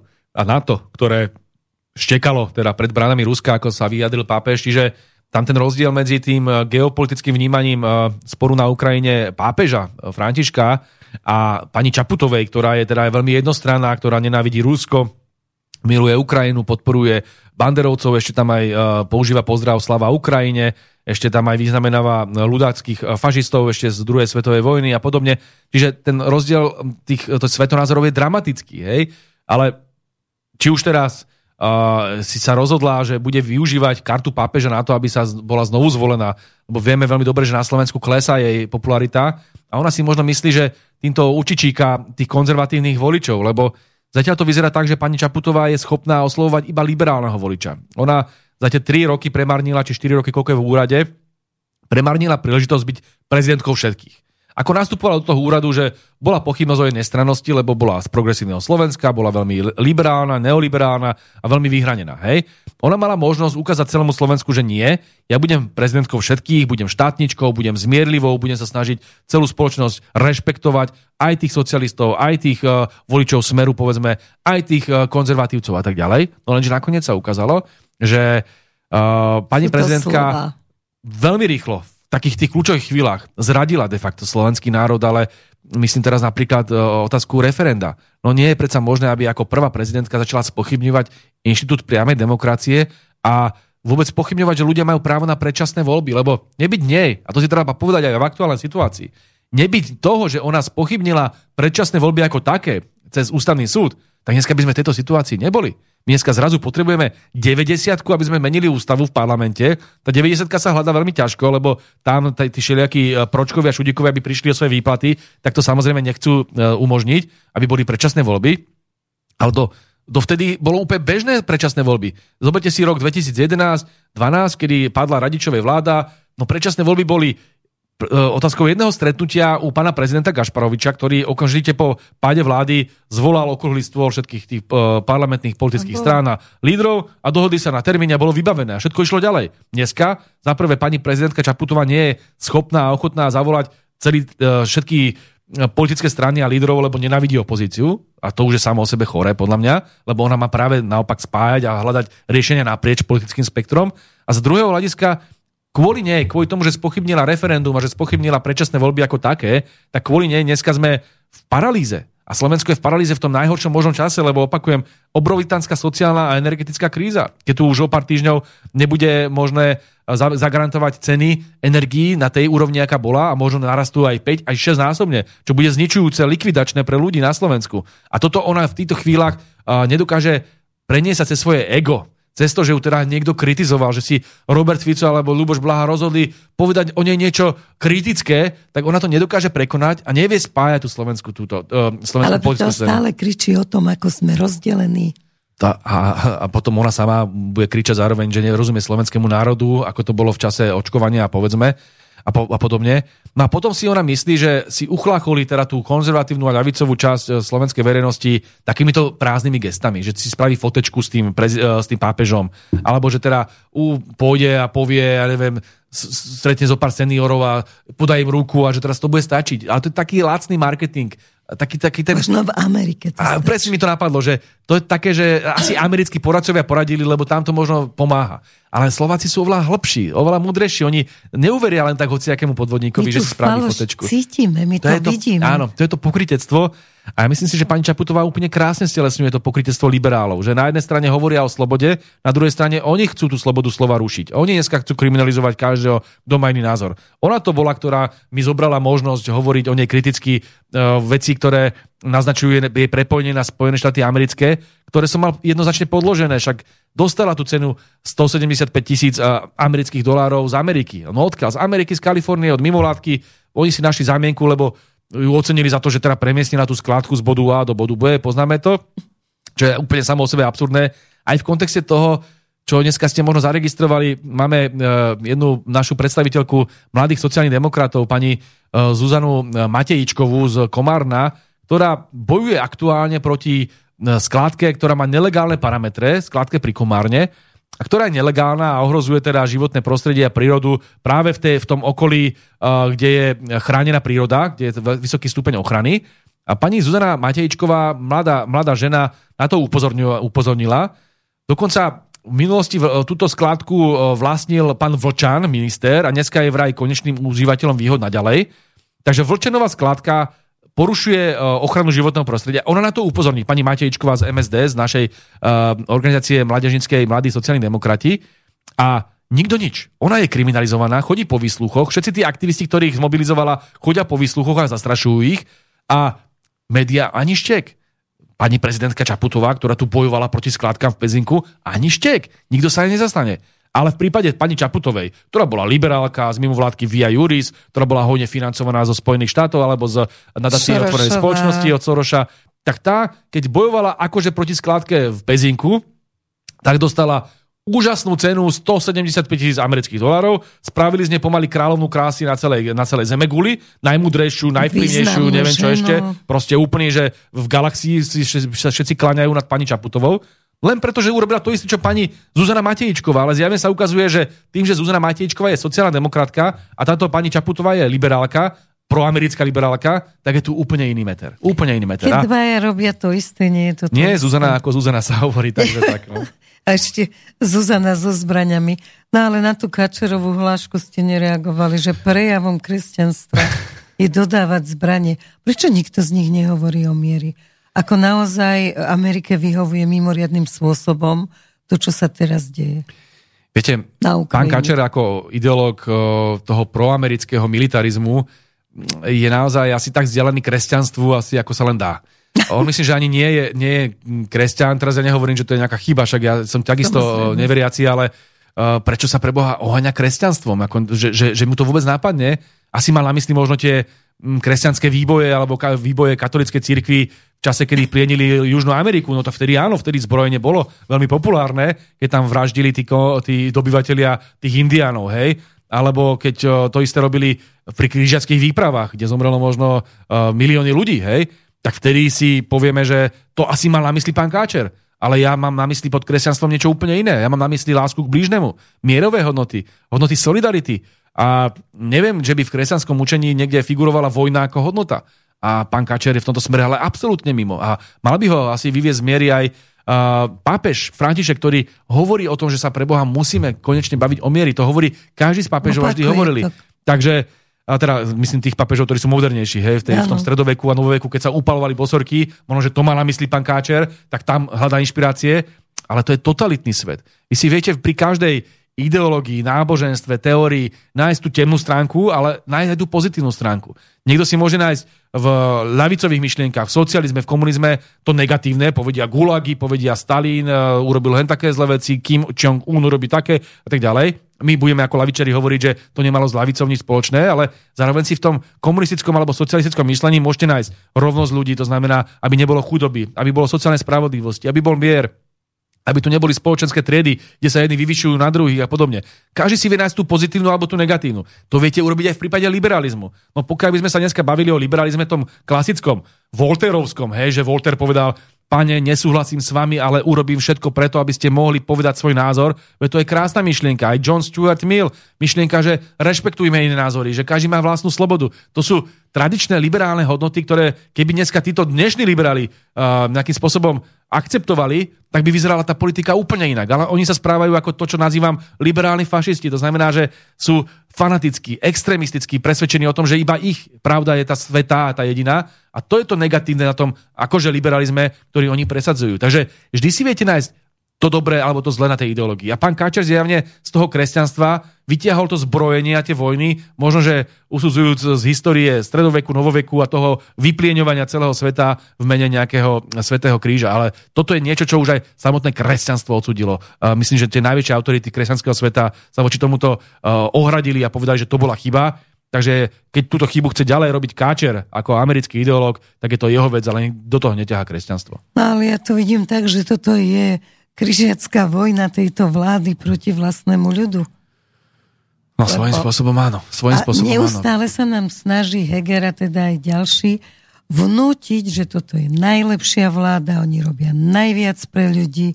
Vysvetlite mi, žijú úplne mimo realitu. Ako je možné, že toto rozprávajú a vidia, ako je zbedačené Slovensko, ako stratilo suverenitu, ako jednoducho už každý, každý súdny človek, ktorý nemusí mať ani vzdelanie, cíti, že je to všetko zlé. Že ako vstaneme z tohoto všetkého? Ja som presvedčený, že či už sa bavíme o Eduardovi Hegerovi, Jaroslavovi Náďovi, pánovi Káčerovi, Korčokovi predtým, alebo pani Čaputovej. Klusovi. Tam tie základné parametre ich mentálneho nastavenia nesúvisia s záujmami Slovenskej republiky a Slovakov. Oni podľa mňa živých Slovakov pravidelne ani nesretávajú. To oni sa pohybujú úplne v iných kontúrach. Hej však viacerí z nich študovali v Amerike. Viacerí z nich e, boli e, v amerických firmách, pán Heger predával vodku v Amerike a podobne. Či už sa bavíme o Lipšicovi, ktorý tam išiel si urobiť prácu, mám obavy, že to bolo na Langley v rámci CIA a nie, nie tam, kde tvrdí. Ale teraz bez ohľadu na to, veľmi silná prepojenosť so Spojenými štátmi americkými. Oni dokonca, a to cítim pravidelne aj s pani Čaputovej, alebo s pána Šimečku, inak to je dobrý príklad. Oni to Slovensko nepoznajú. Oni to Slovensko, oni, oni opovrhujú Slovakmi. Oni majú Slovensko ako niečo, čo je potenciálna Amerika. Že oni, keď nás chcú zlámať na kolene, ako Slovákov, našu mentalitu, našu, naše tradície, našu kultúru, a chcú, aby sme tu boli ako v tom New Yorku, alebo ako v tom Washingtone, alebo v tej, v tej Kalifornii, to je pre nich ako ideál. A kým taký nebudeme, tak nami budú opovrhovať ako Slovákmi. To znamená, že Slovák je viacej rovnostárskejší, tak to je zlé, treba ho zmeniť, aby to bol taký správny americký kapitalista. Slovák je viacej taký že solidárnejší, že myslí na toho svojho blížneho. Treba to zmeniť, má byť egoista, má byť materialista toho typu do konzum, kapitalistického. Konzum. konzum, konzum, konzum. A toto je podľa mňa niečo, čo vysvetľuje potom aj ich vnímanie politiky. Oni majú svoj fanatický cieľ. Toto mali napríklad aj tí uh, fašisti alebo teda uh, nacisti v 30. rokoch. Oni neuvažovali, ani ten Hitler neuvažoval nad dobrom bežných Nemcov. On mal nejakých takých svojich Nemcov v tej svojej ako pomilenej hlave, že Nemecko ako nejakú kategóriu, ktorá má vyzerať tak, ako si on predstavuje. A pokiaľ tak vyzerať nebude, tak si spomente na jeho slova, keď ho išli už potom Červená armáda de facto chytiť, tak on povedal, že nech zničíme aj celé Nemecko. Keď toto nevyšlo môj projekt v mojej chorej hlave, tak celé Nemecko, celý národ si nezaslúži žiť.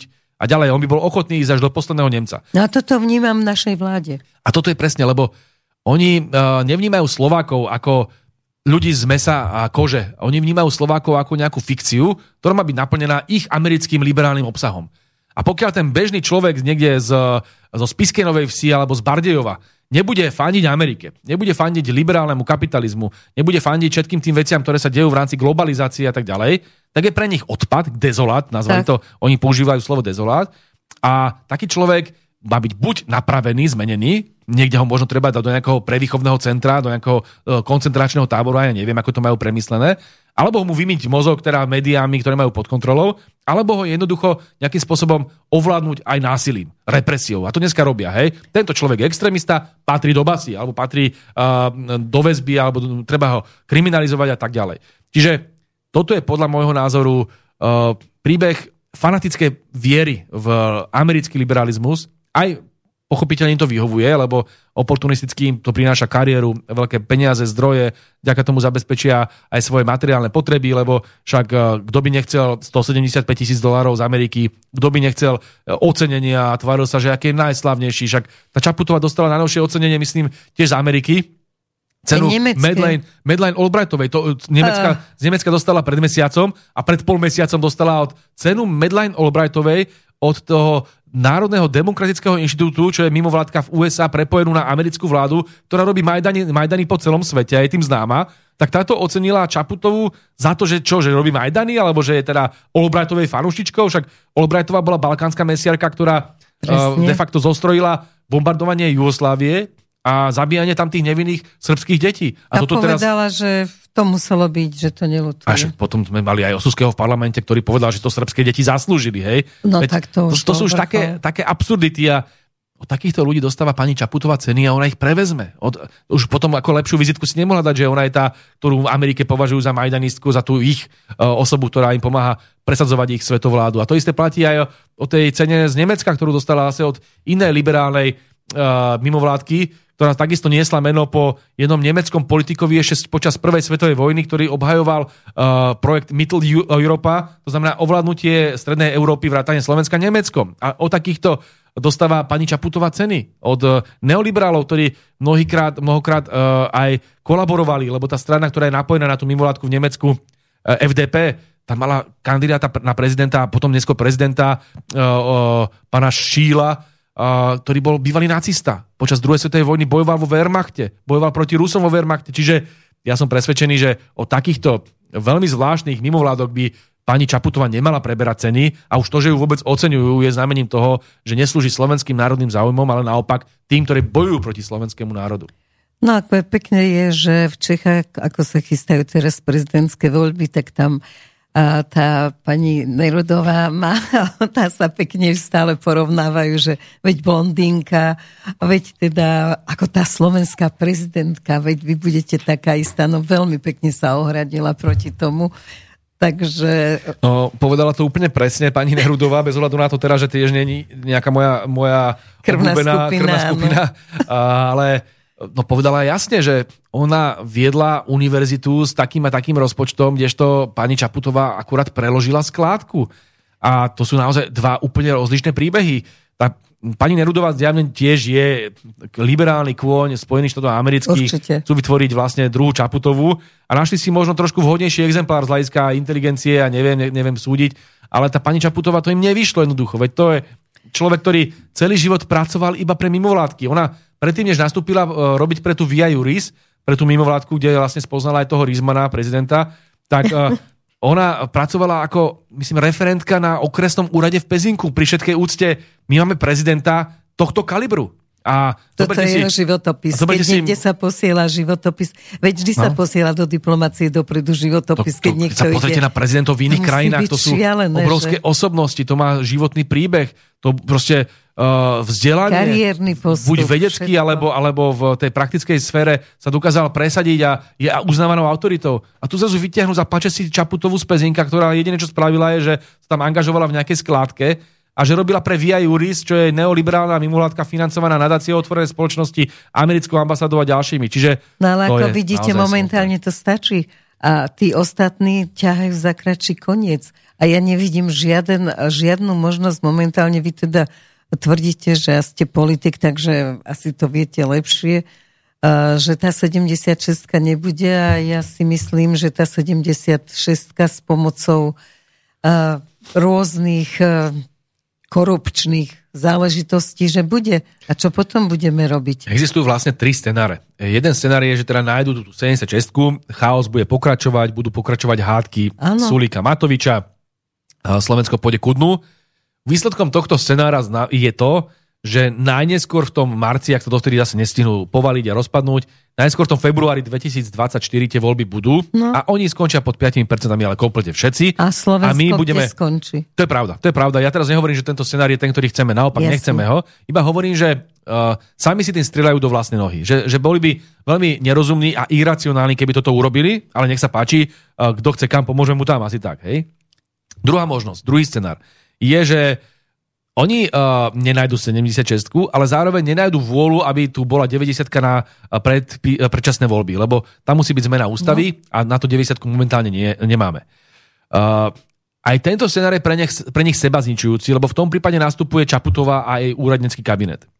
Ten síce nemá právomoci ako bežná vláda, lebo tam nezíska nikdy podporu parlamentu, nebude mať mandát, Zároveň pre Čaputovú to bude katastrofa politická, lebo ona má budúci rok prezidentské voľby a ona zrazu bez uh, plných funkčných právomocí bude viesť úradnícky kabinet, ktorý nebude vedieť pomôcť ľuďom, ktorý no. bude takisto len udržiavať tento chaos a túto šialen, túto anarchiu. Preto sa tak bráni tomu. Preto Samozrejme, že to nie je, je záujme. Ona navyše nemá ani mentálnu kapacitu, aby niečo takéto riadila. Čiže ono to krátkodobo môže mať vplyv, že áno, že udržíme ešte chvíľku, budeme posielať tie zbranie tomu Zelenskému a tak ďalej, ale toto pre ňu asi momentálne kľúčové není, lebo tým stratí celú kompletnú dlhodobú budúcnosť. Takže aj ten druhý scenár v tomto prípade znamená zánik e, slovenskej liberálnej právice a znamená e, na možno, že jednu generáciu, ale kompletný výbuch týchto pravicovo-liberálnych síl. Oni si musia uvedomiť, že oni teraz nebojujú len o pár mesiacov, oni bojujú o celé roky dopredu. A pokiaľ chcú kvôli tým niekoľkým mesiacom, lebo bavíme sa naozaj o, keby boli tie voľby v júni, no tak bavíme sa o 8 mesiacoch navyše e, do februára 2024. Čiže kvôli 8 mesiacom sú ochotní obetovať svoju dlhodobú budúcnosť, nech sa páči. Bola by to strašná chyba, ja iba toto hovorím, hej, že tieto scenáre sú strašné. Pre Slovensko katastrofálne, ale pre nich obzvlášť katastrofálne. Takže asi by si mali uvedomiť, že jediný scenár, ktorý má zmysel aj pre nich, a paradoxne je ten tretí scenár. A to sú predčasné voľby v máji alebo v júni e, budúceho roka, pretože to je jediný scenár, ktorý dokáže aj im ešte umožniť sa možno dostať do parlamentu a tesne prejsť tú hranicu 5%, lebo naozaj ich preferencie ťažko padajú. Ja keď sa pozerám na tie prieskumy, a teraz bez ohľadu na to, že nie sú smerodatné, lebo Jasne. tam je veľa vecí falošných a tak ďalej, ale cítime ten trend, že rastie smer, smer špeciálne, že jediná strana, ktorá sa ako tak drží a teraz vyžiera tú zmetenú sas je Progresívne Slovensko, ako na treťom mieste s tými nejakými 10%, ktoré budú v realite 10, nebude 10, ale bude ich 8 alebo 7%, a všetky ostatné strany sa rútia dole pod 5%, tie pravicové. Takže tu budete mať situáciu, že budete mať malú 8% stranu Progresívne Slovensko v parlamente, ak to vôbec zvládnu, a budete tu mať silné opozičné, dnešné, dnešné opozičné strany, či už tu bude Smer, Hlas, možno Republika a možno Slovenská národná strana, ktorá takisto rastie a možno prejde cez 5%. A všetky tie malé pravicové strany, aj vrátane Smer rodiny, sa nedostanú do parlamentu. A teraz toto oni chcú, no dobre, tak potom my môžeme zagratulovať a povedať, ako hovorí Robert Fico, kúsisko dobrej roboty, chlapci. Ale pokiaľ chcú rozmýšľať nad vlastnou, vlastným záujmom, tak naozaj by mali ísť do predčasných volieb čím skôr. A toto im sa snažíme aj racionálne vysvetliť uh, tak, tie, takýmito verejnými výstupmi, že toto nie je o tom, že jasné, že chceme, aby ste neškodili ďalej Slovákom. Samozrejme, že to chceme. Ale už aj keby ste sa rozhodli, že im chcete škodiť, tak aspoň sami sebe neškodte a choďte do predčasných volieb, lebo inak to je rituálna samovražda, ktorú páchate v priamom prenose. No dobre, záchrana ešte môže byť referendum. A to je veľmi dôležité. Tu sa krásne ukazuje, že sme urobili veľmi dobré rozhodnutie v lete, že sme zbierali referendum a že sme uh, do tohto išli, pretože nebyť tejto poistky, nebyť tejto poistky, tak to majú v rukách čisto pravičiari alebo čisto Čaputová s Hegerom a Matovičom a možno Sulíkom. Lebo oni vlastne majú uh, možnosť ako vyblokovať celý slovenský národ, ktorý nenávidí túto vládu, aj celý slovenský parlament, buď keď sa znova dohodnú, alebo v prípade, že uh, si Čaputová spraví úradnickú vládu. Jediný spôsob, ako ich obísť, ako ich národ môže obísť, ako ich národ môže poslať niekam je referendum 21. januára. Uh, dlho sme si mysleli a dúfame to stále, že v parlamente prídu k rozumu a že sa nájde 90, ktorá zabezpečí možnosť predčasných volieb. Keby sa to tak stalo, tak samozrejme referendum nie je nevyhnutné a tým pádom nemusí byť. Na to sme aj pripravili legislatívny uh, pozmeňovák, že uh-huh. v prípade, že by sa nám to v parlamente podarilo, tak to vieme spraviť, aby sme zbytočne teda samozrejme nevyhadzovali peniaze, pokiaľ by to už bolo v parlamente schválené to isté. Ale je tam jeden veľký rozdiel, ktorý je veľmi zaujímavý. Kým v návrh v parlamente, ktorý dúfajme sa nájde 90 aj keď je to momentálne veľmi neisté, uh, by zabezpečoval predčasné voľby, predpokladať 90 poslancov na predčasné voľby. A tu opäť naražame na situáciu, že ono 90 poslancov sa môže možno nájsť na to, aby sa zmenila ústava, aby boli vôbec možné predčasné voľby, ale je veľkou otázkou, či tých istých 90 potom zahlasuje za skutočné predčasné voľby, lebo si povedia, my chceme mať ďalej ešte 8 mesiacov výplatu, mm. prečo by sme to robili. A tu je práve to kľúčové v tom referende. Referendum hovorí o predčasných voľbách pri počte 76 poslancov. To je oveľa menej. To je tá väčšina, ktorá dneska stačila na povolenie vlády. Ano. A tam zrazu, viete, vyvoláte uh, predčasné voľby oveľa skorej. Dokonca aj proti vôli tých, ktorí dneska tých pročkov a tých všelijakých tých Matovičových nímandov, ktorí za nič na svete sa nebudú chcieť zbaviť uh, svojich výplat. Takže keby referendum bolo úspešné, tak by bolo oveľa ľahšie vyvolať predčasné voľby a možno, že to bude nakoniec jediné riešenie a čo pozeráme aj prieskumy, tak väčšina ľudí, aj po tom, čo teraz vidí tieto frašky, čo páchajú priamo prenose, či už Matovič alebo Sulík a ďalší, ale už dneska aj Čaputová, tak eh, keď to vidia, tak ja som presvedčený, že pôjdu do, tých, do, do toho referenda. Napokon Média stále hovoria, nie, bude neúspešné referendum na Slovensku, nemá šancu. Ja, ja nehovorím, že, tá, že, tá, že to kvórum 50% teraz nejakým spôsobom nás náplňa optimizmom. To je strašne vysoké kvórum. Dobre, 50%... nedá sa cez parlament vyvolať zákon, že ale kto by ho schvaloval, keď teraz máte väčšinu stále na strane týchto bláznov? E, keby sme ale mali my, by to do budúcnosti, do budúcnosti. Do, do budúcnosti možno áno, ale teraz v tejto chvíli nie a v tejto no, chvíli neurobia nie. nič. To je vždy je to otázka aktuálneho momentu, aktuálnych politických záujmov. Čiže z tohto hľadiska to neviete spraviť. Tých 50% uh, musíte dosiahnuť. Je to, je to strašne ťažké, lebo to znamená, že to musí ísť 50% celej populácie, čiže to musí ísť de facto uh, z toho počtu, ktorý zvykne byť na voľbách, ja neviem, to zvykne byť maximálne 60%, prakticky všetci musia ísť do toho s tým, že e, chceme referendum. A to nie je ľahké, hej, lebo... Tak poďme všetci. Stále tam, máte, stále tam máte ešte nejakých prívržencov, možno Matoviča, možno iných.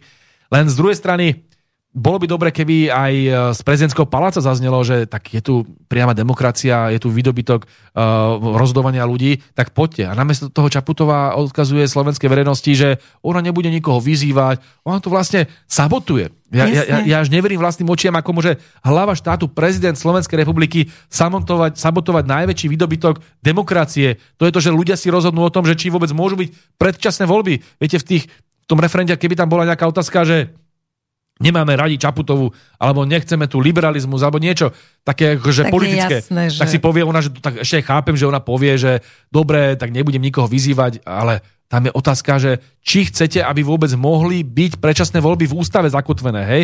Čo je otázka, s ktorou každý musí súhlasiť, lebo to je, e, dneska neviete spraviť, nie že referendum, ničím predčasné voľby. Vy jednoducho tu musíte toho blázna tolerovať a keby sa na Slovensku dostal nový Kaligula, ktorý by za svojho senátora vyhlasil koňa, čo sa napokon asi aj tomu Matovičovi podarilo, ano. lebo on je taký trošku kôň, tak keby ste takéto niečo mali, neviete to odvolať. On tam bude stále, lebo nemôžu byť predčasné voľby. Bude tu chaos, bude tu absolútny rozvrat, vy to neviete ukončiť. Takže ja znova vyzývam, poďme na to referendum. Takisto. Či bude zima, či bude ľad, či sa budeme šmýkať, lebo ako veď potom, e, nech sa ukáže, takže je úplne jedno, kto za koho kope.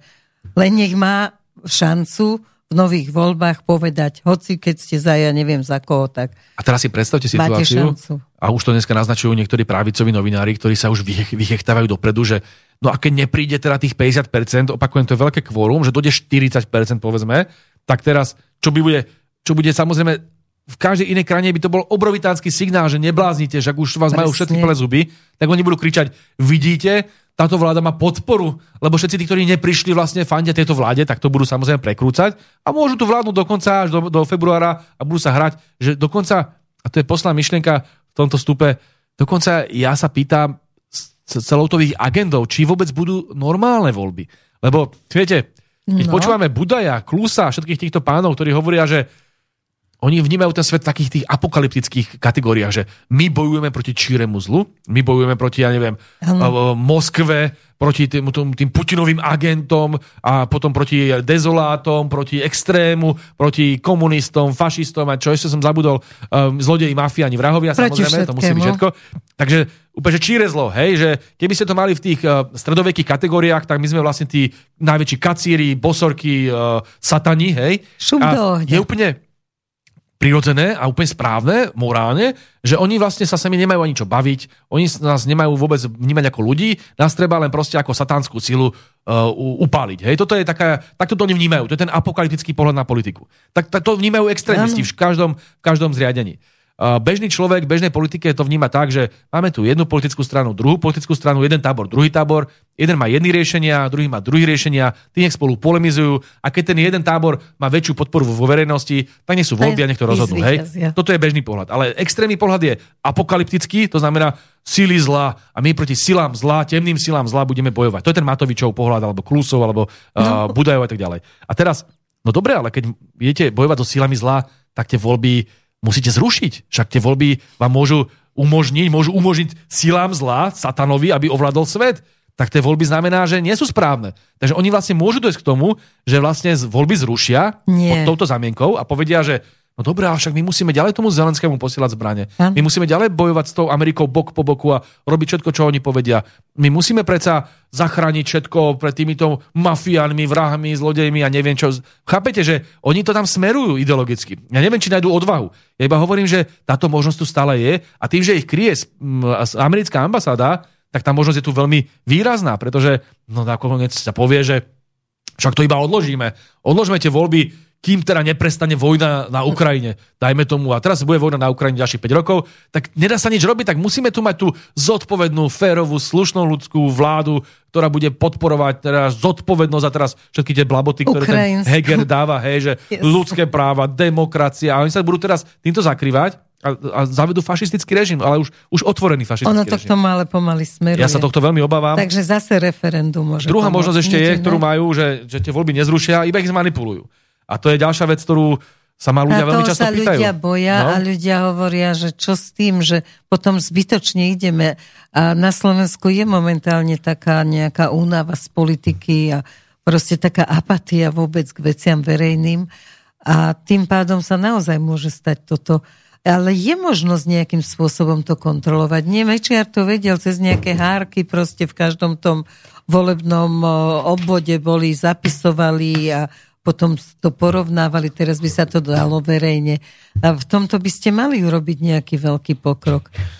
Dnes je situácia komplikovanejšia aj kvôli inej technologickej dobe, ako boli, ako boli 90. no, tak roky. bude inak. Treba sa vrátiť. Dneska majú aj tie sily, alebo tie Američania, alebo tie, všetky tie... Eset. Nechcem to povedať nahlas, ale práve tieto, tieto kruhy majú dneska ďaleko väčšie technologické možnosti a oni naozaj sústredujú vo svojich rukách uh, mnohokrát také prostriedky, ktoré ani vlády nemajú. Hej? E, hovorí sa veľa o systéme Dominion, ale neviem ani zachádzať tam. Stačí si spomenúť práve na obavy ľudí, ktoré mali pred minulými voľbami, že aby ich nezmanipuloval ESET. To si pamätám, to bola častá otázka. Mňa dneska táto firma žaluje, firma ESET žaluje za to, že som si dovolil spochybniť a naznačiť, že teda ľudia majú obavy z toho, že by ESET mohol manipulovať voľby, lebo naozaj ten, oni majú produkt, ten e, antivírový systém, ktorý technologicky sa vám dostáva do počítača a je možné, že nejakým spôsobom zasahuje, to ja naozaj nie som technik, neviem do akej miery to je možné je, a, ale tie obavy tam sú. A teraz, keď vieme, že uh, ruské ministerstvo zahraničných vecí ešte v roku 2018, to znamená ešte dávno pred konfliktom na Ukrajine tohto typu, ktorý dneska máme, tak uh, odkázalo, že, že SED je napojený na CIA a NSA ako americké tajné služby. A keď vieme, že tento milionári, vlastníci tejto firmy ESET financovali Čaputovej kampaň, financovali uh, kampaň pána Vala, financovali Progresívne Slovensko, financujú uh, Denník N, čiže všetky tie kľúčové liberálne inštitúcie, no tak sa pýtame, že či je šťastné, aby takéto, uh, takáto firma mala dneska dosah na voľby. A teraz...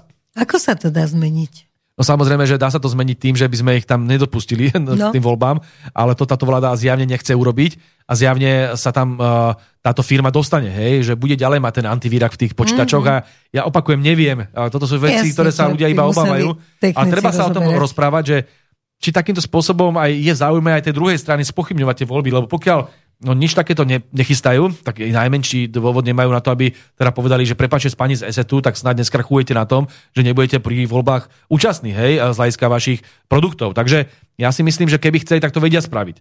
Ale naopak, o to viac tam cítim ten zámer a to sú tie obavy ľudí, kde uh, aj keď uh, nevieme to teraz preukázať, lebo to sú také veci, ktoré uh, fungujú naozaj na úrovni tajných služieb a v živote sa nedostanete k tým skutočným informáciám, tie obavy sú oprávnené, pretože aj tie voľby, ako dopadli uh, v komunále, že tá Bratislava bola ale kompletne zmetená jedným um, liberálnym valom, to sa nechce veriť, že by na Slovensku, Bratislave teda, ani v tej Bratislave nežil jediný človek, však len my dva tu sme, hej, jediný človek, ktorý by nebol liberál, hej. Že to, je, to je úplne absurdná predstava, že prečo by mali byť všetci teraz iba liberáli tam a iba, iba valovci. A ja sa aj zamýšľam nad tým, že keď dokázali v komunálnych voľbách vyprodukovať koľko? 12% neplatných hlasov, tak aký problém je to isté urobiť v, vo veľkých voľbách parlamentných a potom to zmanipulovať tak, aby vyhrali tí správni uh, proamerickí liberálni politici. Takže je to veľká obava. A ja navyše, keď už hovoríme o tom esete, ja mám aj osobnú skúsenosť práve preto, že sa s esetom súdi a teraz som si pozeral špeciálne ich výročnú správu e, esetu, akú mali. Nadácia eset. Oni majú nadáciu, ktorou financujú rôzne mimovládky. Mm-hmm. Tak si zoberte, že tie peniaze idú do Via Juris. Tie peniaze idú do nadácie otvorenej spoločnosti. Dokonca financujú takú tú súťaž, že, že novinárska cena roka, kde vyhrávajú obvykle predstaviteľia denníka, Smečka, týchto. Jasne. Čiže tam je zjavne prepojenie toho esetu a oni do toho rvú obrovské peniaze. A dokonca som si našiel, že myslím, že od minulého roka v správnej rade nadácie ESET sedí pán Šajgalík. To je uh, predseda Slovenskej akadémie vied. Tej akadémie vied, ktorej predseda Šajgalík prikázal stiahnuť moju knihu o Leninovi z obehu, z knihu pectiev ten, ktorý sa snažil ma vyhodiť a vyzýval ma, aby som opustil Slovenskú akadémiu vied. Tento pán je vlastne napojený na nadáciu ESET. On je napojený na ESET, ktorý sa so mnou súdi. Tak tu už asi väčšie prepojenie ani neexistuje. A toto má byť akože slovenská veda, ktorá je namočená do takýchto politických špinavostí. Takže ja sa pýtam, či pán Šajgalík aj potom to nezvažuje odstúpiť, lebo nie je možné, aby slovenskú vedu, Slovenskú akadémiu vied reprezentoval na takejto vysokej pozícii človek, ktorý má tak spolitizované prepojenie na nadáciu ESET a na liberálny svet. Takže no, takéto veci sa na Slovensku dejú. jeho podriadení sa nebránia, nikto nevystúpi proti nemu. Momentálne 1. decembra nepredlžili Petrovi Stanekovi zmluvu. Vyhodiť ho nemohli, lebo už bol vo veku, keď bol na zmluvu. Čiže ako... Toto isté sa stalo aj mne a Edovi Chmelárovi v Edovi Chmelárovi, Akadémii policajného zboru, keď sme oni nastúpili k moci roku 2020 a hneď pri prvej možnej príležitosti o pár mesiacov Akadémia policajného zboru, e, ktorú mimochodom spravuje Mikulec a jeho ministerstvo, ministerstvo vnútra, vyhodilo Blahu a Chmelára. A tiež nepredlžilo zmluvu, hej, že tak Presne, sa to robí. Zmluvy sa predlžujú vždy, to je automatika a oni ju nepredlžili preto, lebo tu bol politický pokyn. To isté teraz e, s profesorom Stanenkom. A viete, keď už sme v režime, kde sa kraglujú vedci, tak už sa veľmi pýtame, že či sa ešte bavíme o demokracii, lebo... A svetovo uznávaný. Totalitný režim je e, typicky definične, keď e, sa pozrieme na politologické definície, tým, že už nedokáže oddelovať e, súkromnú a verejnú sféru. Ano. V tej verejnej sfére sa bežne kraglujú úradníci bežne sa kraglujú predstavitelia politiky. Ja myslím teraz politicky kraglujú, hej, že ich odvoláte, že ich nejakým spôsobom ničíte život. Hej. To sa ešte ako tak toleruje, aj keď vo vyspelých spoločnostiach by sa to diať nemalo, aj tam by mala byť nejaká reálna férová súťaž a že by sa nemala tá nenávisť prenášať do tej politiky takto silne. Ale dobre, v tom vyhranenom prostredí sa to robí. Ale keď už potom zasahujete do súkromnej sféry, že veda, kultúra, umenie, uh, normálny bežný život pracujúcich ľudí, ak bola tá doktorka v tej, v tej, v tom ústave Doležalová, ktorú pán uh, Stančík nechal vyhodiť. Čiže toto sú už totalitné prejavy, ale že úplne učebnicové totalitné prejavy. Na takýchto príbehoch sú teraz stovky. Ja si pamätám aj na pána doktora Lakotu, akým spôsobom ho prenasledovali, Presne. len pretože mal iný vedecký názor na očkovanie alebo iný vedecký Čo názor na pandémiu. Čo dokázalo, že mal pravdu, nikto pravdu sa mu neospravedlnil. A to nikdy sa neospravedlnil. Samozrejme, vždy z nás budú robiť, to máte to isté, jak s tým Kuciakom. Kto sa nám kedy ospravedlnil za to, že tri mesiace alebo viac tu tie médiá na čele s Mečkom, na čele s denníkom kričali, že talianská mafia a že sme tu kto sa kedy ospravedlnil? Pričom táto verzia bola ale vyvratená takým spôsobom, že to už nikto tomu nemôže veriť. A kto sa nám kedy ospravedlnil? Kto sa ospravedlnil pánovi doktorovi Lakotovi a všetkým tým akože dezolátom, Ďalším, čo sme tu boli väčšina spoločnosti, ktorá jednoducho nedôverovala očkovaniu, lebo za prvé dlhodobé účinky nikto doteraz nemá zrátané a môžu byť katastrofálne. Počúvame teraz príbehy po celom Lekári, svete, ak ľudia padajú ako kabele, ale nebudem sa do tohto teraz púšťať. Jasne. Ale zároveň sme videli, aký obrovský kšeftisko tu robí Pfizer, americká korporácia, ktorá robila veľmi podozrivé obchody aj s pani von der Leyenovou, ale napokon sa pýtajme, že prečo prezidentka Čaputová mala takú potrebu tu robiť kľúčenku Pfizeru a reklamný predmet a dokola iba tárala, že vakcinácia je sloboda, pričom to bol nezmysel. Ale že vakcína... povedal, že on bude robiť to, čo mu prikáže Pfizer. to bolo úplne otvorene povedané. Toto povedať, no, toto povedal Lengvarsky. Veď už by tam ani minútu nemal byť. Kedy to, a tu klamali. Keby to povedal Áno. váš minister no. zdravotníctva, no. tak ide do basy. Klamali tu celý národ, že vakcína, keď si ju dáte, tak nebudete ohrozovať svoje okolie, lebo nebudete prenášať, čo bolo jasný nezmysel. A tak to môžeme menovať. Čiže a stačilo, keď som to pomenoval tom úspešnom videu na Facebooku, e, ktoré malo za pár hodín 20 tisíc dielaní, tak okamžite ma zrušili. Zrušili mi Facebookový uh, tento status a onedlho na to aj Facebookový profil. Lebo keď poviete pravdu, tak ste ohrození. A toto pre Boha v demokracii nemôže fungovať takto, že opozičný politik alebo predstaviteľ vedeckej sféry sa bude bať povedať svoj názor, lebo sa bude bať následkov. To no znamená, no, že ho budú kriminalizovať, vyhadzovať z roboty alebo mu rušiť jeho No ale už to takto je. Ja teda, no. keď volám hosti do relácií, tak mi každý povie, ja som na vašej strane, ale nemôžem si to dovoliť, pretože ma vyhodia z práce.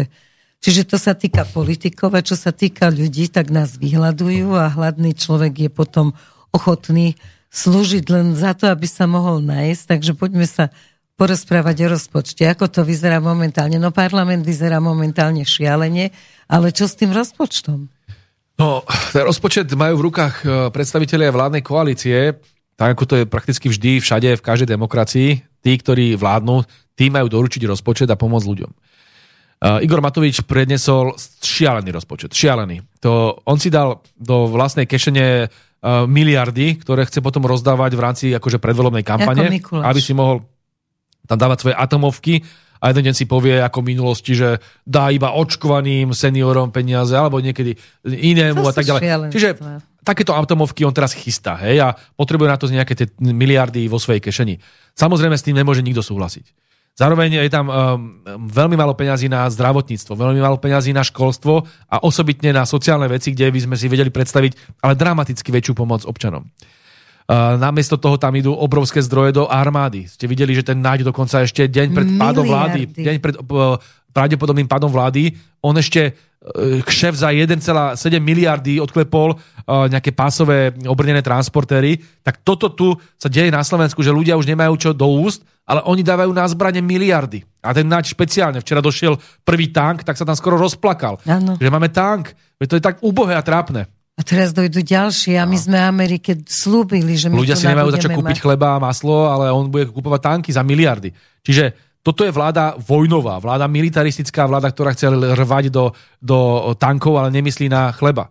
A práve preto my musíme ten rozpočet zmeniť. A my tam máme jasné podmienky, že vieme si predstaviť zahlasovať za ten rozpočet v prípade, že pôjdu dramaticky väčšie zdroje, takmer miliarda na zdravotníctvo, takmer miliarda na sociálne veci, že to presunieme z tých Matovičových peňazí.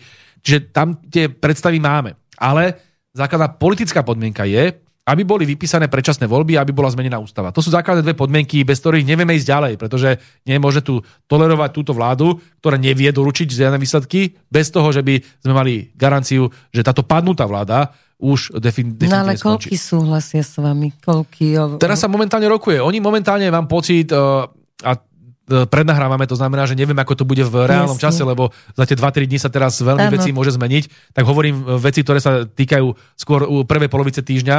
Zatiaľ to vyzerá tak, že tá vláda sa snaží dohodnúť na nejakej tej 76.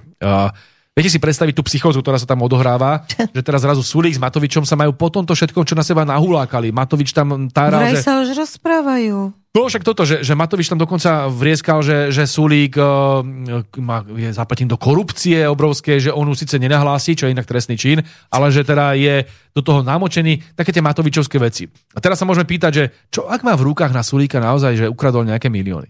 A čo ak teraz za Sulíkom došiel a dal mu ponuku, ktorá sa nedá odmietnúť, taká tá mafiánska mm-hmm. Don Corleonovská, že počúvaj, Ríško, keď nebudeš držať našu vládu, tak toto na teba pôjde a ty pôjdeš do väzby, do basy a skončil si. To môže dôjsť až takémuto vydieraniu, lebo tak prečo Samozrejme. by to inak hovoril na tlačovke, že má takéto materiály, ktoré vlastne usvedčujú Sulika. Takže tam, ako to prebieha, ja neviem, lebo potom, čo tu napachali v ten povestný štvrtok, že padla vláda, pri trhaní, netrhaní demisie, tak toto je naozaj niečo, čo by ich malo už de facto úplne rozdeliť. Tak o čom sa ešte potom bavia? Kto, s kým, ako? A politicky sa aj pýtam, tak to si Matovič naozaj nechá, že sa tak potupiť, že teraz odíde aj s tým Mikulcom do toho parlamentu a potom tam bude ďalej veselo podporovať vládu, ktorá ho takto potupila. Jasné, že to, ona to nemá mentálnu kapacitu, ani, ani emocionálnu, že to je blázon. On to urobí bez problémov. Keby to urobil, tak v tej chvíli, ale znamená to len to, lebo sa chce pomstiť zase o dva týždne alebo tri a zase budeme v novej špine a v novom probléme a tak No veď ja toto očakávam, je, že sa bude diať Je to možné, ale to sa teraz momentálne nejakým spôsobom pečie. To je možné, hej. Eh, ako to dopadne, môže sa stať, že v, nejakej, v nejakom ošiali hysterickom, ktorý si Matovič zase nejak, nájde si chvíľku, nahuláka na Sulíka a zase to skončí. Nevieme, hej, čiže toto možno vyjde, nevyjde. No dobre, len že lekári nedostali to, čo mali slúbené. A ďalšie veci... To je to, že my bojujeme o čas. S plynom no? a no? S, s elektrinou to má vraj to nebude mať dopad a momentálne už hovoria, že no dobre, keď nebude e, rozpočet. Ale samozrejme, veď dneska nemáte uh, stanovené ceny. Urso ešte nestanovilo ceny no, dodávateľov. A oni už dopredu a už dávno málo. A oni majú na to 30-dňovú lehotu, to znamená, že už teraz sú mimo zákona. Oni sú, už teraz žijeme nezákonnú éru. To je mnohých ohľadoch, teda aj v tých právnom štáte a tak ďalej, ale už aj v bežnom ľudskom živote. Však ako sa môže stať, že Urso nestanoví cenu? Ako sa môže stať, že tu, tu sa ide zlomiť štát? Tu prvého prvý, zrovna na 30. výročie, kedy sme mali oslavovať. To som sa... ohnostroje, nejakú váhu a nejakú znešenosť tu ukázať a nejakú dôstojnosť. Tak teraz sa tu proste ľudia zobudia do toho, že im prídu faktúry, ktoré budú 10 násobne väčšie, že skrachujú ľudia, podniky, to nehovorím ani, ale že aj ľudia, bežné rodiny, tí najchudobnejší, najmä seniory, že dostanú naozaj takú facku A čo budú robiť? Presne Na tak? chodníku budú spať, alebo tak. čo urobia? No, ono, ono bude fungovať provizorium. Tam v tom provizoriu máte peniaze vlastne jednu dvanastinu toho eh, stanoveného no, celkového balíka z minulého roka. A tá vláda jednoducho musí z tej jednej dvanastiny dať tým ľuďom. To je inak nejde, pochopiteľne. No nevyzerá to, že by no, chcela naslubovať, nasľubovať. Oni Však akože videli môžu, ten boj môžu, môžu, aj v tej chvíli môžu povedať, že dobre, nedáme povedzme na zbranie, dáme na toto. To ako vedia spraviť. Uh, oni, a vedia, keď chcú. Keď chcú. No pochopiteľne, tak len táto vláda tu je. To s tým nespravíte nič. Čiže my sa teraz môžeme baviť, že či ich vieme my fyzicky odstrániť a keď nevieme, čo nevieme, hej, nebudeme ich teraz ako Jasne. chodiť vraždiť, no tak musíme akceptovať, že taká je realita. A toto idú urobiť. A my s tým ako opozícia nevieme spraviť absolútne nič. Že tá vízia, že však zahlasujte za rozpočet, to je nezmysel. To nedáva zmysel, lebo oni by tak či tak nemuseli pomôcť tým ľuďom za prvé a za druhé by ten rozpočet priniesol takú strašnú uh, sekeru pre Slovákov a takým spôsobom by tu bolo zmanglovaná celá ekonomika, že to nemôžeme dopustiť. Že a zároveň vlastne by to bolo de facto... naše vnúčata zaplatili ten... A zároveň by to bolo ešte aj vydieranie takého klasického typu, že tak uh, my tu budeme na veky a vy nás musíte podporiť, lebo vám budeme kričať, že vy ste niečo nepodporili. Veď to je absurdné, to nejde. No ale oni vytvorili takú atmosféru, že Nemyslím proste... si, že to niekto berie vážne, tieto, tieto Matovičové blúznenia, že áno, on to hovorí, aj Heger to hovorí, ale a každý, kto aspoň trošku pozná politiku, vie, že vláda vládne, opozícia je opozícia. Hej, opozícia nemá podporovať nič vládne a dokonca ja by som povedal, že my sme v tomto sfére strašne konštruktívni. My ako strana Smer, aj strana Hlas, aj strana Republika, my normálne, že keď sú takéto nejaké e, opatrenia vlády, my sme ich z 90% podporovali, keď boli také akože vo všeobecnosti. A ktorá opozícia vo svete to robí? Zoberte si, čo robí Mélenchon vo Francúzsku. Nepodporí tomu Macronovi nič. A Macron tam dáva, že dáme ľuďom. Ako Melancho povie, však máš menšinovú vládu, my ti nič nepodporíme. Akým ľuďom? Ty to nemáš čo robiť, ty si uzurpátor moci. Tak choď preč a potom poďme pomáhať ľuďom. Ale my ti to podporíme, ak pôjdeš preč. To je to normálna opozičná politika. A tu sa teraz tvárime, že s akoukoľvek hovadinou príde Matovič, tak my to máme podporiť. Toto naposledy bolo naozaj pri tom očkovaní, keď polovici seniorov tým očkovaným dal nejaké peniaze a tým druhým nie. A my sme tu mali ako byť tí, ktorí máme zahlasovať, lebo však dá niekomu, hej? A my sme boli ako vydieraní, to nechcete dať tým očkovaným? Akože my sme mali byť tí zlí, hej? Jasne. Rozumiete, že to tá istá logika je dneska. My nemôžeme ustúpiť takémuto vydieraniu, že on teraz akože ide spraviť ale že ekonomickú samovraždu Slovenska, ale medzi tým popri tom chce akože dať niekomu. No on tú možnosť má aj v rámci provizória. Nech sa páči, keď to chce takýmto spôsobom tlačiť, ale treba si vždy uvedomovať, že vláda je zodpovedná za vládnutie. Pokiaľ tá vláda chce ísť odtiaľ preč, Radi umožníme. Podpíšeme dohodu o predčasných voľbách, podporíme rozpočet po tých našich úpravách aj vybavené. Ale pokiaľ to nechcú robiť, tak nemôžete preboha viniť opozíciu za to, že je opozíciou. Naopak treba viniť vládu za to, že katastrofálnym situa- spôsobom uh, ovláda Slovensko. No ale médiá prinášajú taký obraz, že vlastne vláda a opozícia je to jedno, lebo jedni sú v parlamente a vlastne tým pádom by mali nejakým spôsobom niesť tú zodpovednosť všetci, čiže aj opozícia. Ja viem, že vy to vysvetľujete, ale medzi ľuďmi... Neviem, či, neviem, či, neviem, či to dokonca média tvrdia, lebo ja teda moc nesledujem média. No ale neustále sa prúdu. pýtajú, treba, keď je tam, prepašte, že som vám skočila do toho, ale vidím, že vreckovka. Takže média jednoducho hovoria o tom, že no a vy, pán Fica, ako by ste to robili? A vy čo? Prečo on má hovoriť, ako by to robil? Tomu Nie, nerozumiem. Tam, tam dokonca, aj keď čítam tie komentáre uh, v chovaných pravicových médiách, ako je Smečko alebo Denigen, tak, tak, tak, tak sa tiež krútia, že uh, ako môže Matovič a Heger myslieť vážne, že toto požaduje od opozície. Hej? Tam myslím, že ten názor je všeobecný. Každý, kto má aspoň štípku uh, predstavu o politológii, o politike, o celkovom živote, tak, to chápe. tak vie, že to je tak je. Lenže a tie, to, čo hovoríte vy, to sú väčšinou iba otázky od troch konkrétnych ľudí, a to je Iliev, Dürer a Makara, hej, a Kovačič, štyria, hej, štyria ľudia na Slovensku, a ešte možno tá pani Už aj Bielik sa pridal. Hej, už aj Bielik, no dobre. Uh, to sú väčšinou akože, to je, to je asi 6 ľudí, ktorí ako nepochopili uh, politickú realitu, alebo to je druhá možnosť, že uh, oni sa už niečo musia spýtať. Oni akože chcú mať pocit, že aj v situácii, kedy tá vláda je už naozaj tak nepopulárna a také chyby robí, že už sa nedá inak, tak tam majú toho opozičného lídra a nemôžu ho nechať tak. Tak, tak si vypnú, hej a to vy nechcete podporiť teraz rozpočet. Yes. A, a, a, tá a ľudia pritom, nedostanú vďaka áno, vám nič. A tá otázka je pritom úplne nezmyselná, hej, že to je tak, že vy máte, a to neviete povedať, že 1 plus 1 je 3, asi tak sa vás pýtajú, hej, že, že však povedzte to vďaka tomu, no, no nemôžete to povedať, lebo to nie je pravda. Takže to sú veci, ktoré podľa mňa ľudia chápu. Hej, ja rozumiem tomu, že no. je tam časť ľudí, ktorá bude voliť možno tú pravicu, uh, ktorá to nepochopí nikdy, lebo pre nich sú spasitelia a tak ďalej. Ale ako náš volič, a máme na to aj prieskumy, vieme presne, ako sa toto ľudia vnímajú, náš volič má v tomto úplne jasno. Náš volič nechce, aby sme ustupovali tejto pravici, ale že v ničom. Dokonca náš volič by chcel, a to ja stretávam sa s ľuďmi po Slovensku, však chodím pravidelne, sa nás pýtajú, že prečo im vôbec niečo podporujete? Prečo tam jednoducho nie ste vo všetkom proti? Ale že vo všetkom. Áno. To sa ťažko vysvetľuje, že niekedy uh, aj že tie veci, nejde. ktoré sú sociálna pomoc a tak ďalej, však ne, nemôžete nepodporiť. Alebo jak to bolo to, tá pomoc teraz, tie platy lekárov, zdravotníkov a tak ďalej, to musíte podporiť. Hej, že tam sa nedá byť proti, ale na druhej strane nemôžete sa nechať vydierať. Nemôžete sa nechať dostať do situácie, že budete robiť užitočného idiota tej vláde a tá bude potom ďalej spokojne vládnuť a nečiť životy na Slovensku, len preto, že Dobre, ale nikto Slovensku. nedostal to, čo mal slúbené. Podniky padajú. Áno. A ke, ako sa spamätajú, otvoria trh. No. Veď podľa mňa o to ide, že keď podniky padnú, oni sa už naspäť nedostanú. Ja už som presvedčený, že uh, nielen na Slovensku, ale v celej Európe, kým tu budú sankcie, a tu treba povedať, že toto je otázka sankcií predovšetkým. Toto už je, čo teraz robí aj vláda vo všeobecnosti s tými kompenzáciami. To je ako keď Titanic padá, tak sa snažíte nejakú tú dieru zaplácať niečím, hej. Že to nemôže fungovať, pretože zoberte si, O akej sume hovoril, tuším, ten Heger s tým Matovičom na tej tlačovke, že 6 miliard idú naliať. Takže 6 miliard, to je len, aby ste si vedeli predstaviť, 9 miliard sú všetky dôchodky na Slovensku. Mm. 6 miliard do toho idú narvať. To znamená, keby chceli a tie peniaze by tu ne, nepoužívali na uh, sanovanie teraz energetickej krízy, takže inak, keby neboli sankcie a keby neboli uh, starosti uh, s energiami, tak 6 miliard vieme dať na dôchodky, takže každý dôchodca na Slovensku by mal o dve tretiny vyšší dôchodok, keby chceli. Hej? Možno by prežil. Aby, no asi tak, ale chápete, že akú strašnú sumu, petinu rozpočtu na to, akože idú dať, 6 miliard. A teraz ja sa pýtam, a to budú robiť každý rok?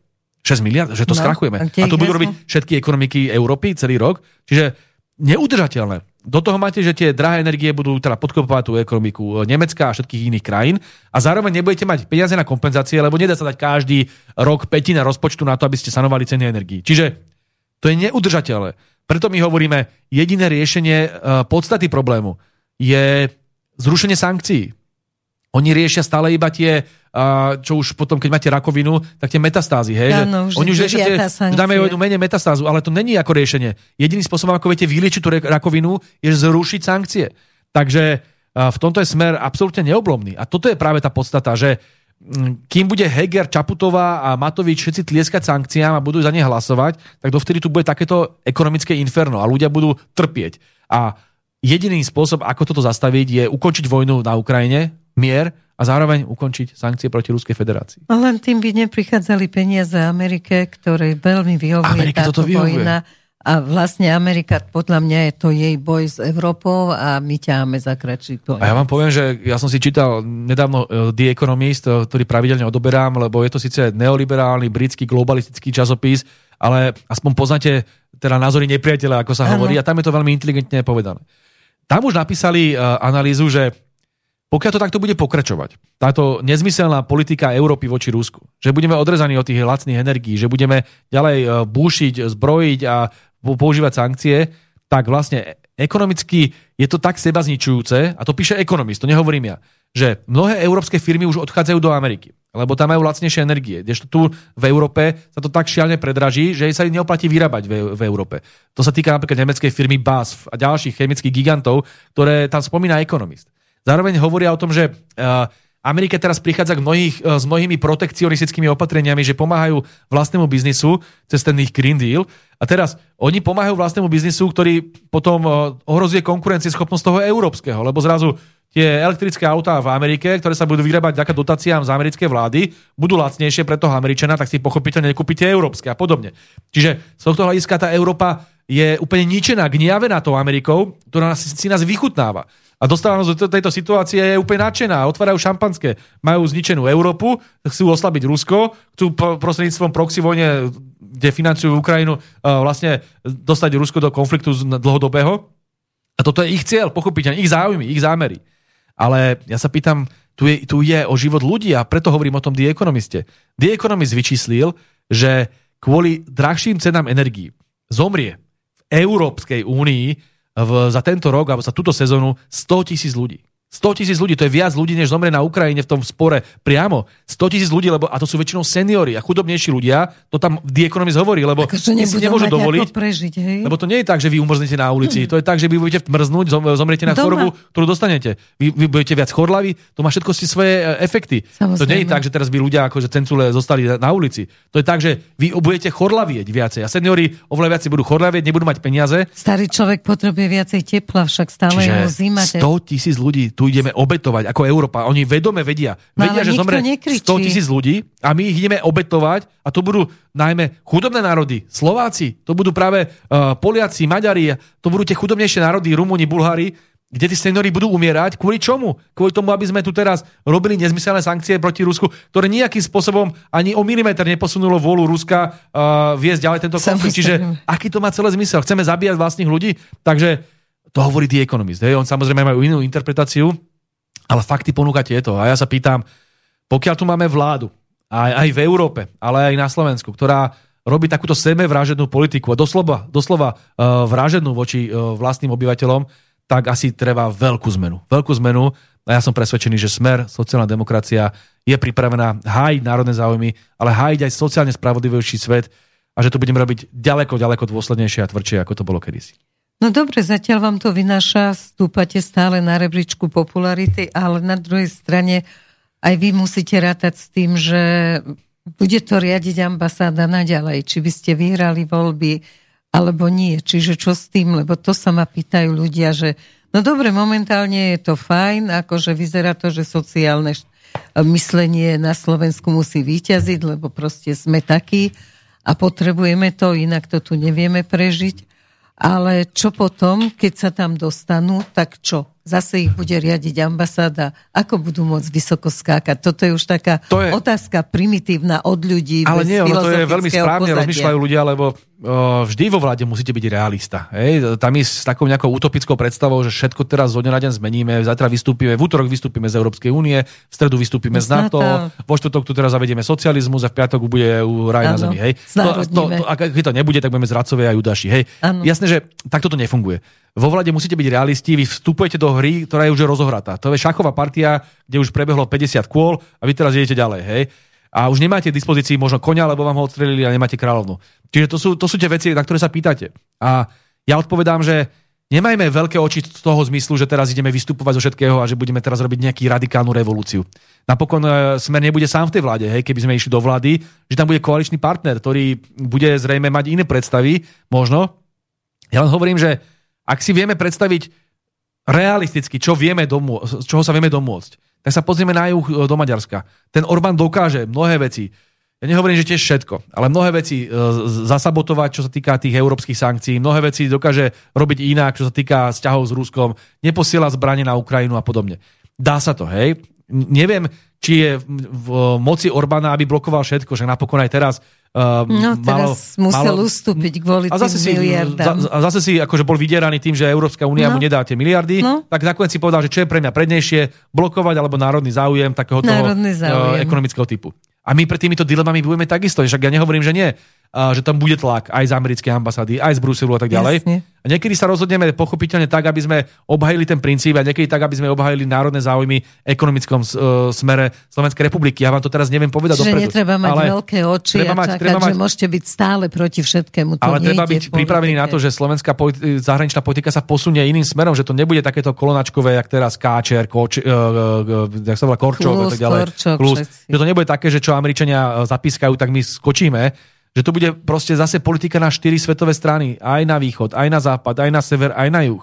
Že to bude ďaleko väčšia spolupráca s Maďarskom, e, s Českou republikou, celkovo s V4, aj keď teraz Polsko je tak rusofobné, že tam je otázka, do akej miery to je možné. Ale že tu bude zase hlas zdravého rozumu v Strednej Európe popri Maďarsku, že to Maďarsko tým pádom bude aj silnejšie spolu so Slovenskom, aj v tých migračných otázkach, aj v tých otázkach e, vojny e, na Ukrajine, aj v tých otázkach ekonomických a tak ďalej že budeme ďaleko sebavedomejší a budeme veci uh, riešiť cez prízmu národných záujmov a suverenity Slovenskej republiky. Nemusíme vyhrať všetky boje, ale že už to bude dramatický rozdiel medzi týmito, ktorí de facto slúžia cudzím mocnostiam, ako sú Spojené štáty americké, to je úplne zrejme.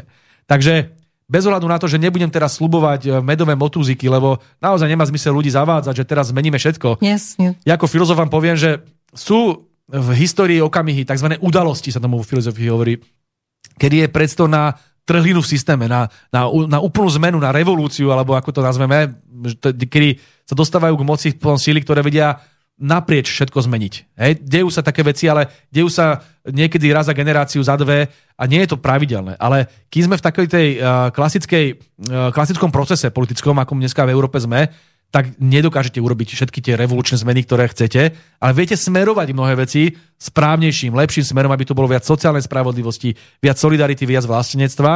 A my už dneska aj vidíme, že sme robili chyby v prípade médií, v prípade mimovládok, že tu boli proste oveľa také, by som povedal, naivnejšie predstavy o tom, že dá sa s nimi spolupracovať a že vlastne to možno ani nemyslia tak, však to sú číri majdanisti. Číri majdanisti, ktorí tu len potrebovali prevrat a dosadiť si týchto svojich uh, tajtrlíkov moci.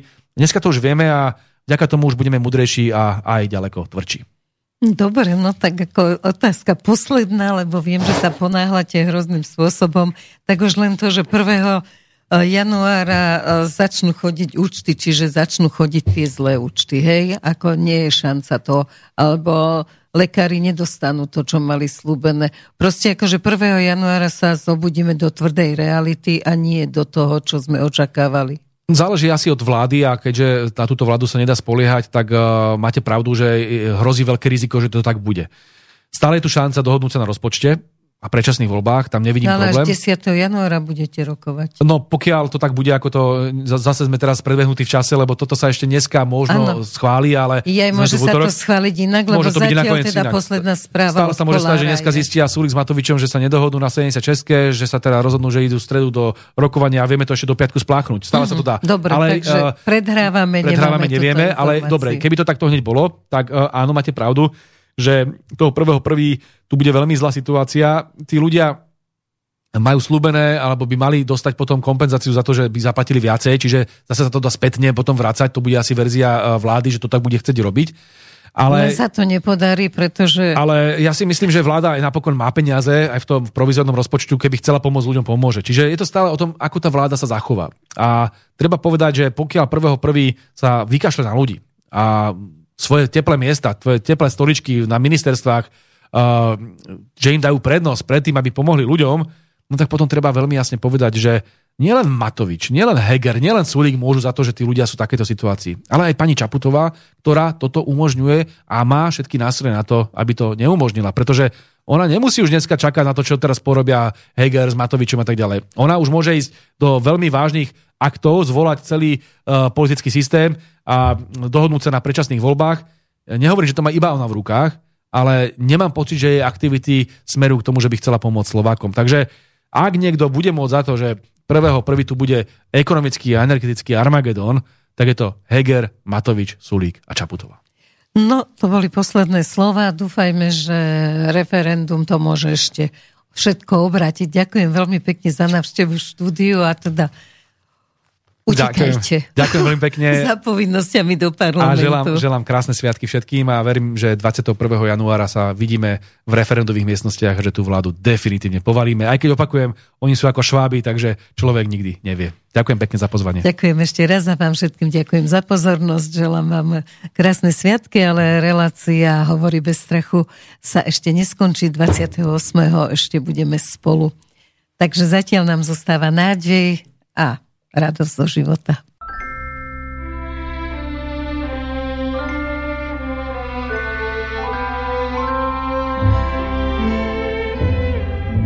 Šťastné a veselé. Vianoce vám. Nech sa sny nesmelé vyplnia nám. Nech zvonky rolničiek privábia sneh a z detských izbičiek znie smiech pod nežným ihličím zo šťastných hier. Nech ľuďom vyklíčí pokoj a mier. Nech nikto na svete dnes nie je sám. Šťastné a veselé Vianoce vám.